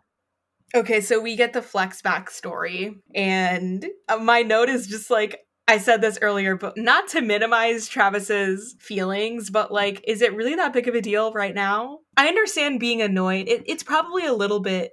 Maybe this is the wrong word to use. It's probably a little bit like triggering for him to like hear people call him Flex because, you know, he was like bullied by people with that nickname. But it's also just like, just let people call you Flex. Like they only call you Flex when you're being an asshole. So maybe just stop being an asshole if it bothers you that much. And it's like Maybe we, adjust your behavior Yeah. and that wouldn't happen. we have other stuff to worry about right now. Like why are you so he's acting like like when he first when I first watched this episode and he was explaining where he got the name Flex from, I was expecting it to be this horrible traumatic thing and it really was just some like typical teenage boy making fun of you shit. From the 90s. Like it's just Uh-huh. like Travis, Yeah. you're not Like get over it. you're not in high school Try anymore. being a right. Try being a teenage girl in the '90s, anyways. yeah, come Yeah. on. Even worse. Like it really is not that big of a deal. Sorry. The stuff he goes through in the wilderness is way bigger of a deal. I would agree with that. Yeah. He's just being kind of sensitive about it. I think that's the thing with him. Like, he's sensitive and doesn't have a good way of expressing his emotions. So he lets it out with basically toxic masculinity and like accusing Nat of being a slut and stuff. I don't think he does that in this episode, but he will eventually. I don't know. He did tell Yeah. her that she's He's- better at is- sucking dick than shooting a gun. Oh my God, he did say that. We can't defend Travis as much in this episode. Not as much, although now it This does is- get a little he's bit. kind of the this is where he gets he's kind of the worst he's kind of the worst and throughout like the middle part of season one he shows little glints of being redeemable and then he does something terrible again and yeah we just gotta suffer through that. But yeah he digs up his dad's dead body to get coach martinez's ring for javi because so travis's whole thing is like he's not really like he's a hunter along with Nat, but I think like for Natalie, like the hunting is like so we talk about, you know, people having a purpose on this show. Like for Natalie, hunting is like her role or her purpose. But like for Travis, I don't get that sense from him. Like he does participate in it, but like his whole purpose from here on out is basically like taking care of Javi. And then when Javi disappears, his whole thing is going to find Javi. So like the hunting stuff, the providing stuff that's like secondary for him, it does kind of all become about his little brother. So I do think that's a, a redemptive quality about him. I think he obviously, you know, genuinely loves his brother and he knows that he has some responsibility to take care of him. So there's my defense of Travis, I guess. Weekly defensive Travis. Even in the episode where he's the worst. Yeah. Although this scene was like, God, I can't imagine digging up your father's dead body. And Natalie is so Right. strong for doing it for him. Like that that was a real gesture. That was a real gesture. Yeah. Like, my God, the things she does for this guy. I also just have a note that says, Thank God they took a private plane so they could have weed in the event of a plane crash. Yeah, you know, I didn't think about that. Natalie just pulls out a joint and they start smoking it. And I was like, oh. At first I was like, where the fuck did they get that from? And then I was like, oh yeah, she just brought it with her. Okay. That's funny. Yeah, now people just, you know, take edibles on planes. Couldn't be me. I'd have a panic attack if I did that. But you know, on a plane, no. Do not want to be high on a plane. No thanks. no, but I have known people who do that. Oh, I'm know like, a lot of uh, people who do it. So crazy. I would. That's so scary. That's That scared terrifying to me. Yeah, not not on a plane. That would give me way too much anxiety. But Nat is really understanding. Travis is talking about, you know, how he didn't like his dad and she has a little bit of a flashback and basically says to him like it doesn't matter how shitty they are, it still sucks when they're gone or it's still hard when they're gone or something like that. Yeah, it still fucks you up when they're gone. Is this the scene where Natalie's dad like accidentally shoots himself in the face, or is that Not later in the yet. They they keep like okay. you know, building They just keep up to it for the- intercutting. Yeah, they- Yeah. they're like really saving it for the end of the episode. Um, yeah. Okay. All right. Well, I don't want to get ahead of myself then, because I do that a lot on this podcast. yeah, Like, we're always talking about we're always talking about like season two. We're on season one, episode four. But It's okay. This is the moment that we mentioned earlier when we were like, oh, there's like one thing that happens in a Jackie, sorry, in a Shauna and Adam scene. I just spoiled it. I just spoiled it. and it's Jackie. Yep, that is exactly what I was talking about. I was so excited. This is um historic first sighting of Jackie haunting Shauna. I believe this is the first time we see Jackie show up in Shauna's present day storyline when they're by the bridge. And yeah, that's by far the most exciting thing that I think that happens in any of these Adam scenes in this episode. And of course it's it's interesting to know. I mean, like now obviously we would know why, but if you're watching the show for the first time, like, okay, so Shauna has a vision of Jackie and she's it's Jackie as a teenager. Kind of an indicator, I would think, that Jackie as an adult does not exist, essentially Right. not necessarily it's it, it hasn't been ruled out yet but like we are this is one of the hints that we're getting that jackie is dead basically It's kind of like point in the all season. It's like hinted at more and more and more until you get to the finale and it's confirmed. Exactly. It's like, yeah, she's dead. She's gonna die. She's dead. She's she's a ghost. You know. Yeah. But yeah, so we do get a little bit of Jackie literally haunting Shauna, which I love because that's like I I just I love that whole dynamic. I think it's so it's so interesting. The fact that Shauna is still literally haunted by Jackie 25 years later. It's like so compelling. Really Mhm. makes me believe in the people who say that cannibalism is about love. Just kidding. It is though. Anyway, this show successfully kind of romanticized cannibalism Yeah, for me. I wouldn't say that about any other piece of media, but There's one thing I I, can it think now. of, I'm like, okay. but this show and the movie Bones and All are the only things. okay. um, okay. I guess you haven't, haven't seen, it. But yeah, you know what I I, mean. I mean, that movie is literally a romance movie where they're cannibals. Yeah, Yeah. but it's Similar You know, they're straight, so I don't know if I would get into it much. Just kidding. Yeah, understandable. Although I would also say about that movie that the cannibalism is very on the nose about it being a metaphor for queerness. The cannibalism, like the fact that they're cannibals. Yeah, that's what I had guessed about that movie, and I'd be interested to see how I actually feel about that because you should watch it. Yeah. We'll do a bonus that's episode. Just kidding. metaphor. We'll do a bonus On episode. bones and all. Any piece of media that has cannibalism in it. Yeah. Sure.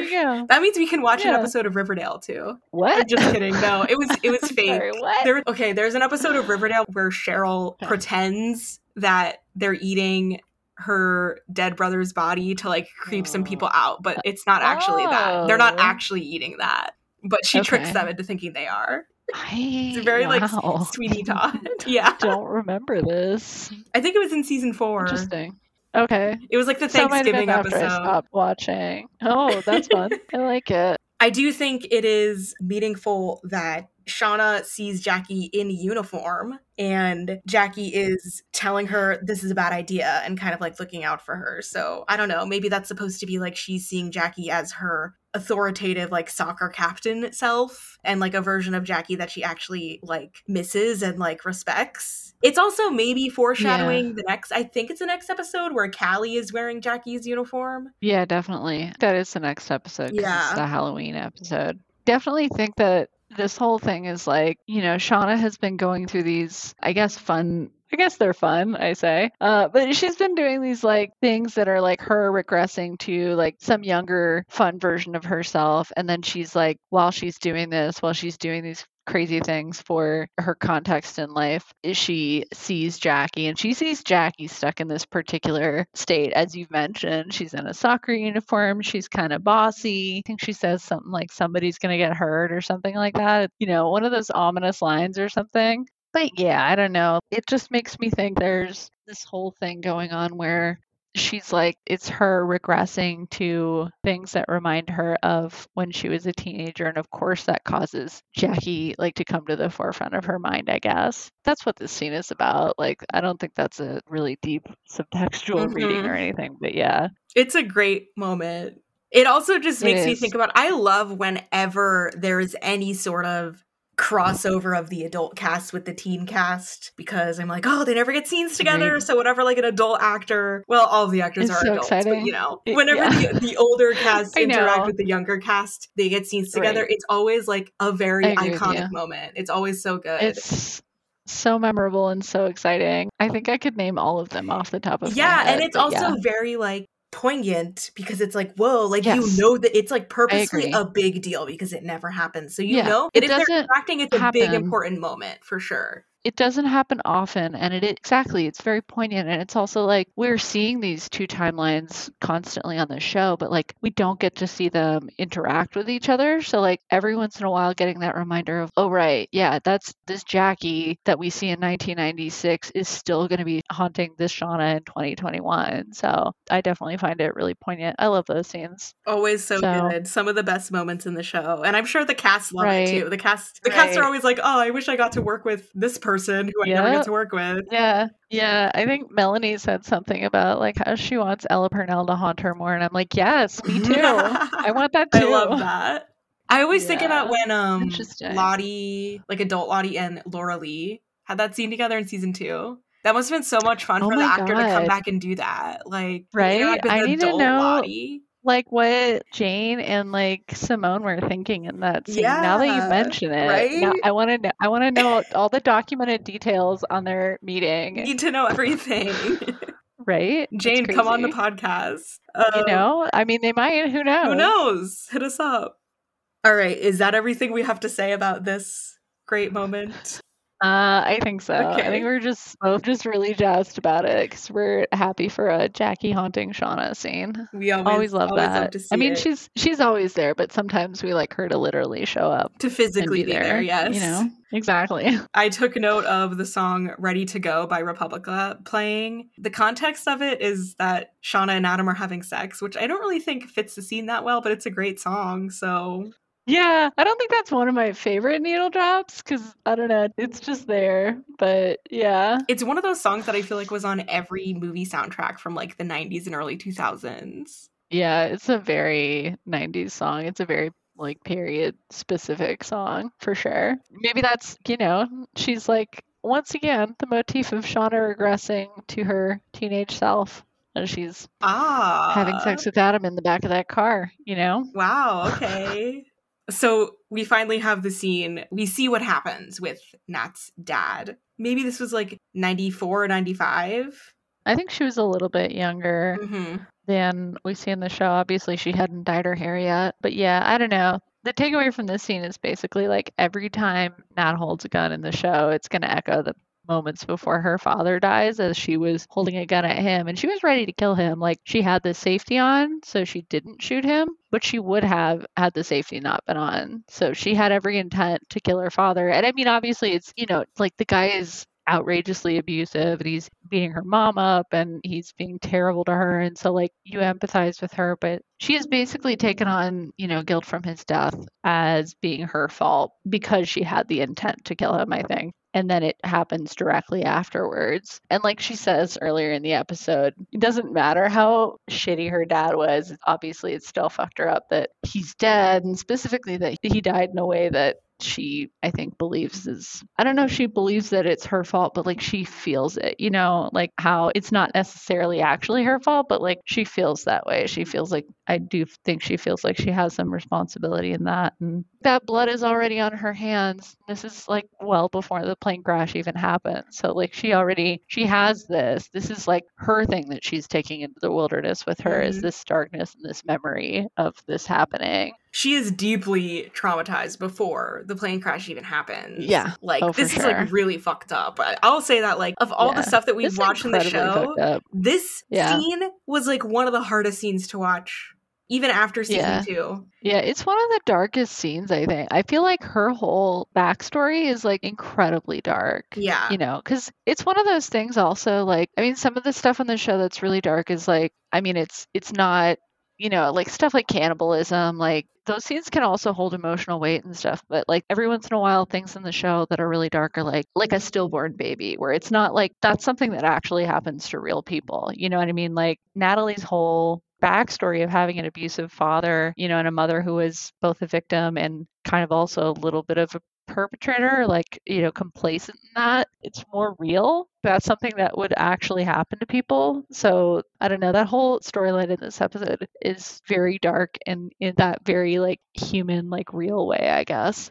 And it's also just the way that her dad is acting and what he's saying and stuff. Like even that in and of itself is like already traumatic and really disturbing to watch. And like to me, like I'm really disturbed by that because it's real stuff. That's Yeah. even before you get to the part where she, you know, where he accidentally shoots himself and all that stuff. So They show a shot of it earlier in the episode, and like the whole side of his face is blown off, and it's like, ooh, gross. yeah. Yeah, I agree. It's it's really upsetting. I don't know. I don't know if I have too much to say about it, but it's genuinely like really upsetting. And Sophie's like really good in this episode. I feel like Sophie Thatcher, Yeah. who plays young Natalie, She's great. she's she has such an expressive face. I, I think that's another thing that makes Nat endearing specifically is just because Sophie, like you can see every emotion that's happening on her face as it happens in a very intense way. And I mean, I think, you know, the other characters, they have different reactions to things that aren't necessarily like the wrong reactions, but I do think that's an endearing part of Nat is that she is so emotionally expressive. Natalie is such a great character. I feel especially connected to teen Natalie, like more so than adult Natalie. I'm not really sure why. Maybe it's Yeah. because of Sophie Thatcher. Like, I don't know. Could be. But Dunno. yeah, she's just a great character. I mean, all the characters are great, but Mhm. Agreed. I do like all the characters, but yeah. Another one of my favorite moments of this episode was Jackie trying to mend fences with Van. It's just, it's such a small, it's like one line. It's such a small moment, Yeah. but it's so good. She asks her like if they're even or something like that, right? And Van literally "Are just we- stares at her. Are we even now? But like, you know, Van is like, uh, maybe, right? Is she like thinking about it? She's kind of like I don't know. incredulous a little bit. Like she can't Yeah. believe that that Jackie even said that. But Yeah. maybe, I mean, maybe she does think maybe they're a little bit even. I don't know. I mean, I don't really think. I think she's she's moving towards not really being upset with Jackie anymore. But I just thought it was so funny how Jackie was like, "Oh, I pushed you out of the way. Are we good now? Okay, cool." Yeah. I also think it's really cute that like she was so desperate to be even with Van, like Yeah. for Van to not be mad at her. that is really sweet. She's like, yeah, I thought that was cute. She's like, I can I can't control all of this, but I can control the reaction from this one person. So I'm going to try my best to get Van to not be mad at me, and then I'll feel better. That's right. Also, Jackie just really cares about Van's feelings. Aww. You know? I think she cares Again- about everyone's again. feelings to an extent. I think she does. Yeah. And she can't but do anything. you know, there's it. that there's that lesbian allyship that she has there. right. so. She totally she totally knows what's going on. And she's like, Yeah, I know that you guys are gay, so I'm going to show my allyship. Van was fla- wearing flannel in this episode, so it was obvious. Was Van wearing the cargo shorts in this episode? Ugh, I don't know. I don't, I don't think they really showed. They're very iconic. I don't think we've been tracking the cargo shorts. yeah, I feel like I would have noticed. Maybe they didn't really guess- show her bottom half that much. I don't know.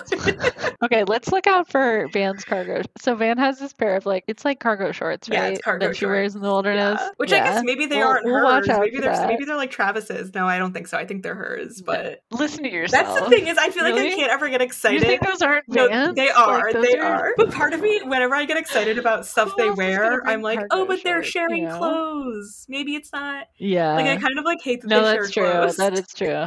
But no, those are definitely Vans for sure. I just know it in my heart. Yeah. Travis and the Natalie. flannels could be. I mean, those could be Shauna's. Those could be Vans. Who the fuck? Everybody bought a flannel. Everybody's a communal Yeah. flannel That's right. flannels. They're all gay. everyone. Yeah. That's how I'm gonna read that. I mean, they're athletes, so Yeah, that's right. They're girls playing sports in high school. Like, come on now. exactly. Like, who Yeah, doesn't own We know a what that means. Yeah. That's why Jackie is such a good ally. I think she does wear flannel at points as well, Jackie. Oh, she does. Yeah. I think it's it's Shauna's, but she definitely wears it. Which again, that's I mean, that's even We love it. It's even worse. Yeah, that's even gayer. yep. Even more implications there. Anyways, Anyways, um, Travis and Natalie come back with a deer, and Travis actually gives the credit to Natalie, which thank you. Mm-hmm. He says it was all Natalie. I didn't do anything. Which is correct. Yes, and it's also Actually, a hundred. Everything they did today was all Natalie, including the part where they cut off Coach Martinez's finger and pulled a ring off of sure it. was glad to see Travis is at least grateful. Right. Um, and thus the butcher was born. He, we're never going back. Shauna is the butcher. That's how it is. No, it's crazy. So Ben like asks who wants to bleed out the deer, and I think it's funny. Misty raises her hand, and like he just—I don't even think he sees it, but he definitely ignores it if he does Yes. see Misty raising her hand. I also think it's funny because, like, I don't know. Of course, Misty would be the other person who would volunteer for this immediately to, you know, bleed something out. Like, of course. Yeah, of But course. yeah.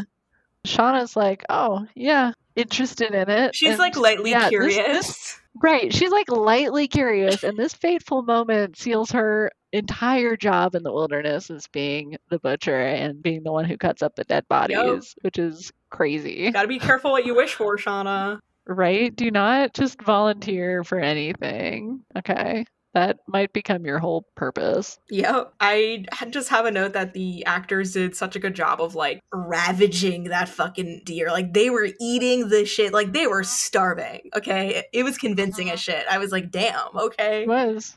They're Good like, job. love that deer. I wonder what they were Yeah. eating for real. I don't know. Probably something vegan. Yeah, I would imagine. It seems like when they make prop food on the show, they make it vegan. Mhm. So, because I think one of the cast members is vegan. That's a good question. There's a What there's a nice Travis, Javi, Nat moment where Travis gives Javi the ring. I like Travis and Nat's relationship best when Javi is involved. Like like when you know, like when they're having I scenes with. Javi, when it's about Javi. Yeah. They're both looking out for I like it. I like it when it's framed around Javi Yeah. because I think that's also Travis's character in general. I think because I think it's more poignant just that like their whole well, really their whole relationship being reframed around Javi at the end of season two for sure. But yeah, I definitely think it's more poignant when it's when it's about Javi versus when they're by themselves. It's like eh, okay, yeah, sometimes that's a little bit insufferable to watch, but yeah, it's like Nat really does just understand that it's important to Mhm. Travis, and even though she Yeah, doesn't have yeah. siblings, like she seems to get that relationship. And I also think, like, you know, she just, I mean, she relates to Travis on the level of having a super shitty dad who dies, right? Yeah. So she relates to him on that level, but also, like, I think she likes the idea of Travis actually taking this responsibility and, like, looking after a Javi kind of thing. Like, Nat kind of later on in season two, she has this whole relationship with Lisa, who's like a younger version of herself where she like kind of becomes the bigger person and the adult in that relationship and in some ways it's not necessarily uh, a one-way street like they obviously have influence on each other. But yeah nat's got this whole thing of like kind of an interesting relationship with not necessarily people she's like blood related to like a younger sibling or a child or whatever but like younger people who are like she feels like she's responsible to or whatever. And i think you know you could see that in the Javi in some ways in parts of the show. But yeah I, I think she does connect to travis on that level of you know when he's like being a father figure to Javi and whatnot. I don't know hopefully that made some sense It did, it did for sure. Um, you have to say that i understand yeah, I just nod and smile at everything you say for sure. oh my god i'm so I'm- sorry No, I'm kidding. um, but it was a really sweet moment. Like I did, I did like smile when they were all like smiling. Like you know, like when Javi was yeah when Travis was smiling at Javi, and then Nat and Travis were smiling at each other. It was like, oh, okay, I like it. Sweet, really Yeah. sweet. Oh, Misty trips Ben Oh my god, this scene intentionally. is so fucking funny. It's terrible, but it's also like really funny to me for some reason. ridiculous. Because she's like, "Oh, you should be more careful." Like, really, Misty? After she like straight up sticks her foot out to trip this poor guy who has one leg now. Like, damn, girl, Jesus. I don't think I realized before that it was on purpose. But like, no, it was on purpose. Oh, it was Because she absolutely wants- on purpose. Yeah, she wants him to. Does he know that it's on purpose? That's the question. I think maybe he's I I don't a little suspicious. think he does for sure. I don't think he's quite at the level of distrust that he gets to with Misty later on. But yeah, I don't think he knows for sure in this scene that she did it on purpose. I think he'll eventually come to suspect that kind of stuff, though. Yeah. It's just one of those classic, like, Misty being manipulative scenes, I guess. But we've also pointed out other characters in this episode have been manipulative as well. So, Yep. Another great moment in 2021. Misty calls Shauna, and Shauna doesn't know who it is. she just picks up the phone, and Misty's just Yeah. like, "Oh, hey, Shauna," and Shauna's like, "Um," and like Misty has to tell her that it's her, and Yeah. she's very happy to deliver the news that Travis is dead. Yeah, Shauna is like, I thought I told you never to call me. Because obviously she doesn't want to fucking talk to Misty. She had But to yeah, have known that it was like- her though before she said it. Right. Yeah, I know. I think that too. Like, you don't recognize that? Come on, you do.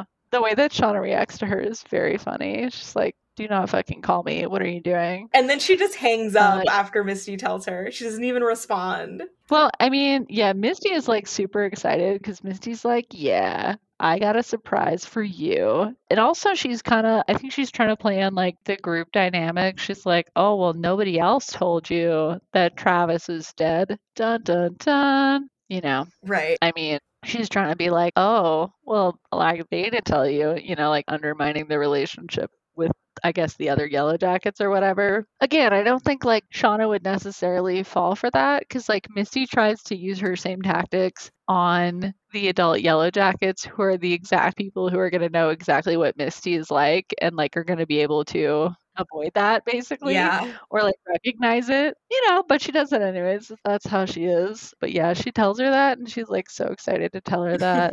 Shauna looks like, I don't know, like she looks pretty She's surprised pretty about yeah, it. she's pretty shook. kind of shell shocked yeah, she's it. a little shook by it. Yeah, and I I don't know. I think that's one of those things where when I first watched the show, I was like, okay, you know, whatever. Like, I don't think we really understand the relationship to Travis in general yet like at the point where he dies, it's just way too early on the show. But, you know, I think that's another one of those things where, as you see through season two, at least, you know, as you see like Travis become more like one of them, like, okay, I get it. Like, he was one of the survivors. Like, he was one of them. He was Mhm. one of the girls, basically. So I get it. Like, that's like their brother, you know, yeah, like in a weird way. Like, that's, um, It's not just like Natalie's ex-boyfriend. they're forced found family. Right, exactly. Yeah. It's not. Like I think Kevin is basically like Natalie's ex-boyfriend, Yeah. but like Travis is like somebody that they went through hell with, you know. So that is like kind of a big deal actually. yeah, like if any of the I don't know. survivors died, it would be a big deal.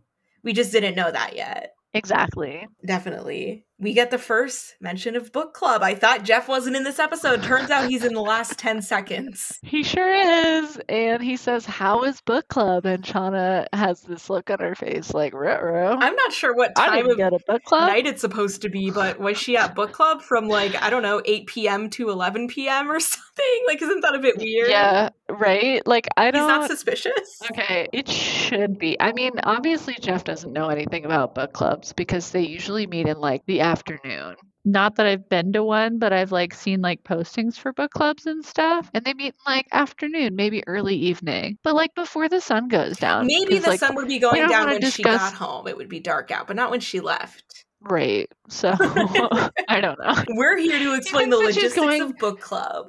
She's going to a late night book club at the club, basically. She could have just know. been like, I'm going to hang out with some friends. Like, we're going to dinner. She could have done like trivia night. Yeah, that would have been but- better. But like, here's the Who thing the that I kind of wonder is like, right? Does she have friends? Yeah. Like, does she have adult? Because she obviously has trouble forming attachments to people in adulthood. Like, does she have any other friends? Like, that sounds so depressing to ask, but like, Well, like, it's true. None of of none of them really have friends. yeah, that we've seen. I mean, I I don't know if we've seen enough of some of the other ones, but like, I could imagine that they don't form deep friendships anymore Yeah. because it's very hard for them to form new attachments to people in general in adulthood. Like with Shauna, her whole thing, like even Jeff is somebody she technically knew before, so that's not a new Mhm. person.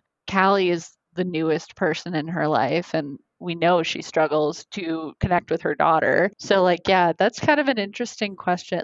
Taissa, we'll see later on in the season, she talks about her life and how a lot of the things that she did in adulthood were basically like, it's exactly what she always wanted to do, but it wasn't real. And I wonder, like, you know, even if they have like casual friends and stuff, do those kind of relationships feel real to them? It's very sad to think about, actually. But Probably anyway, no. yeah. But that's the ending of the episode. yeah. It's honestly a, Does Shauna have any girlfriends? I don't know. I would say no. I would say no. Um, Anyway, it's a what were you little bit of a lame episode ending. I will admit. Just saying. Yeah. But yeah. it's fine. It's okay. We can't all be shocking cliffhangers. Right. I guess it's only a cliffhanger if you're really invested in Jeff finding about Shauna's affair, but Which he doesn't in this episode. he does not. He doesn't even so- figure it out himself. So No, he sure didn't. that was episode four.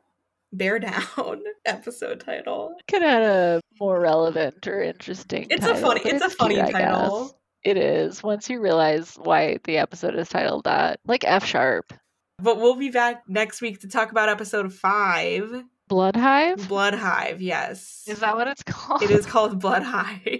Okay. That was from memory, by the way. I was not looking that up. I was good job, good job. Just because I'm a freak and I know all the titles of all the episodes in season one.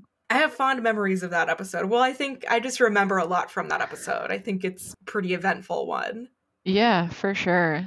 I know it's the period episode. I know that's it for- sure is the that period sure. episode if you couldn't tell by the title.